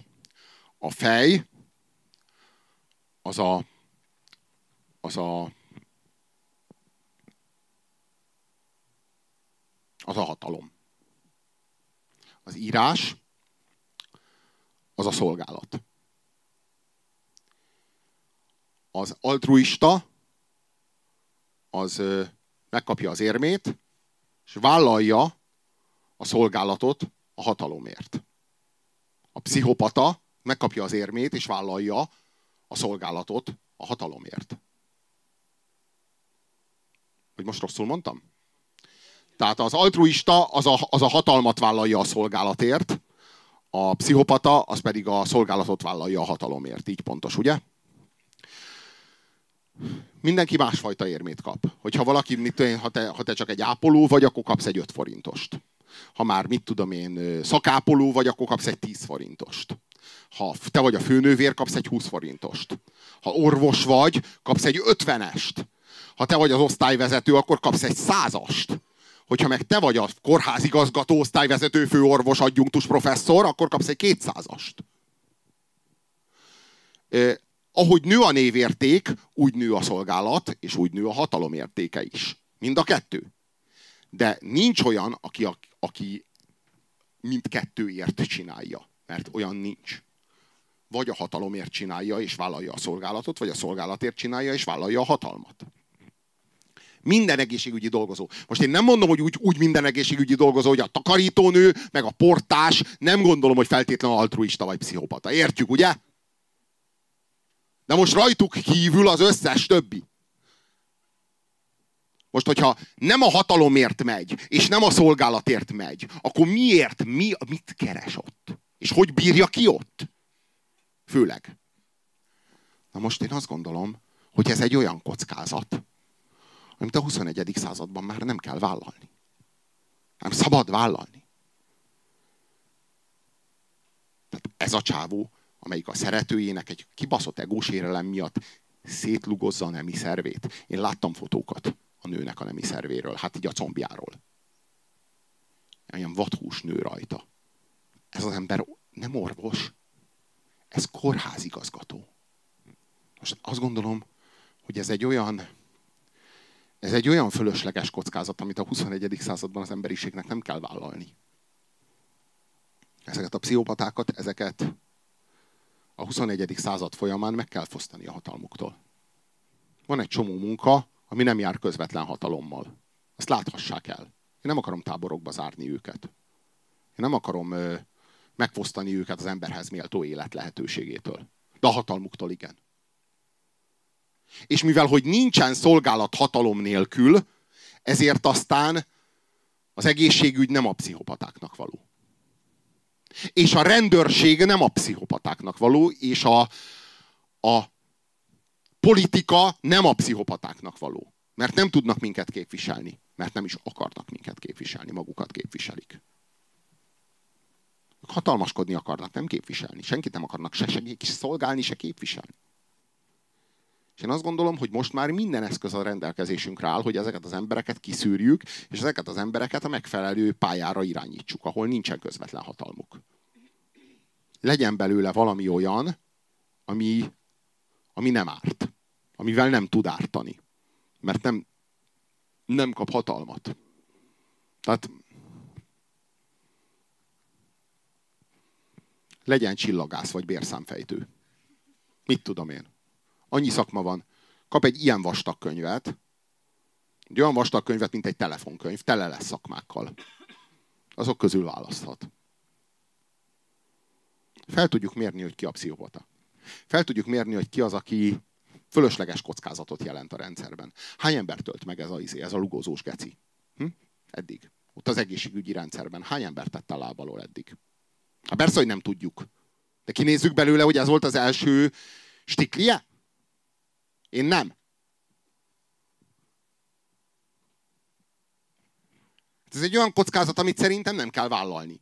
Főleg azért nem, mert szociológiai, pszichológiai és neurológiai eszközökkel ma már tudjuk szűrni a pszichopátiát.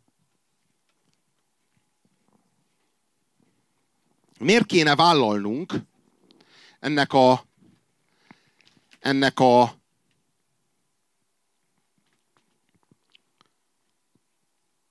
hatalommal való következetes visszaélésnek az extrém kockázatát. Szerintem nem kell és nem is szabad vállalnunk.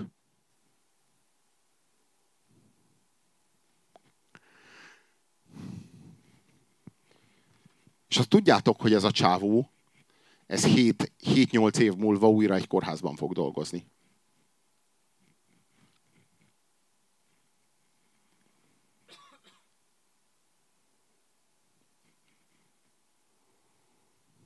Na most az a korszak jön, amikor a pszichopátia az vagy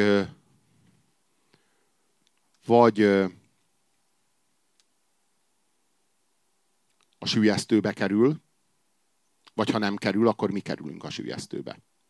Most az a kérdés, hogy jelenleg a pszichopátia kivétel. Ez a világ, ez el fog múlni. Vagy a pszichopátia lesz a szabály, vagy a pszichopátia az egy betegség lesz, amit kezelni fogunk. Bizonyos eszközökkel. Gyógyítani nem tudjuk, de el tudjuk szigetelni őket, vagy legalábbis kezelni tudjuk a problémát, amit okoznak. Többé nem lesznek kivétel, mert, mert az a világ meg fog szűnni, amikor így el tudnak rejtőzni köztünk.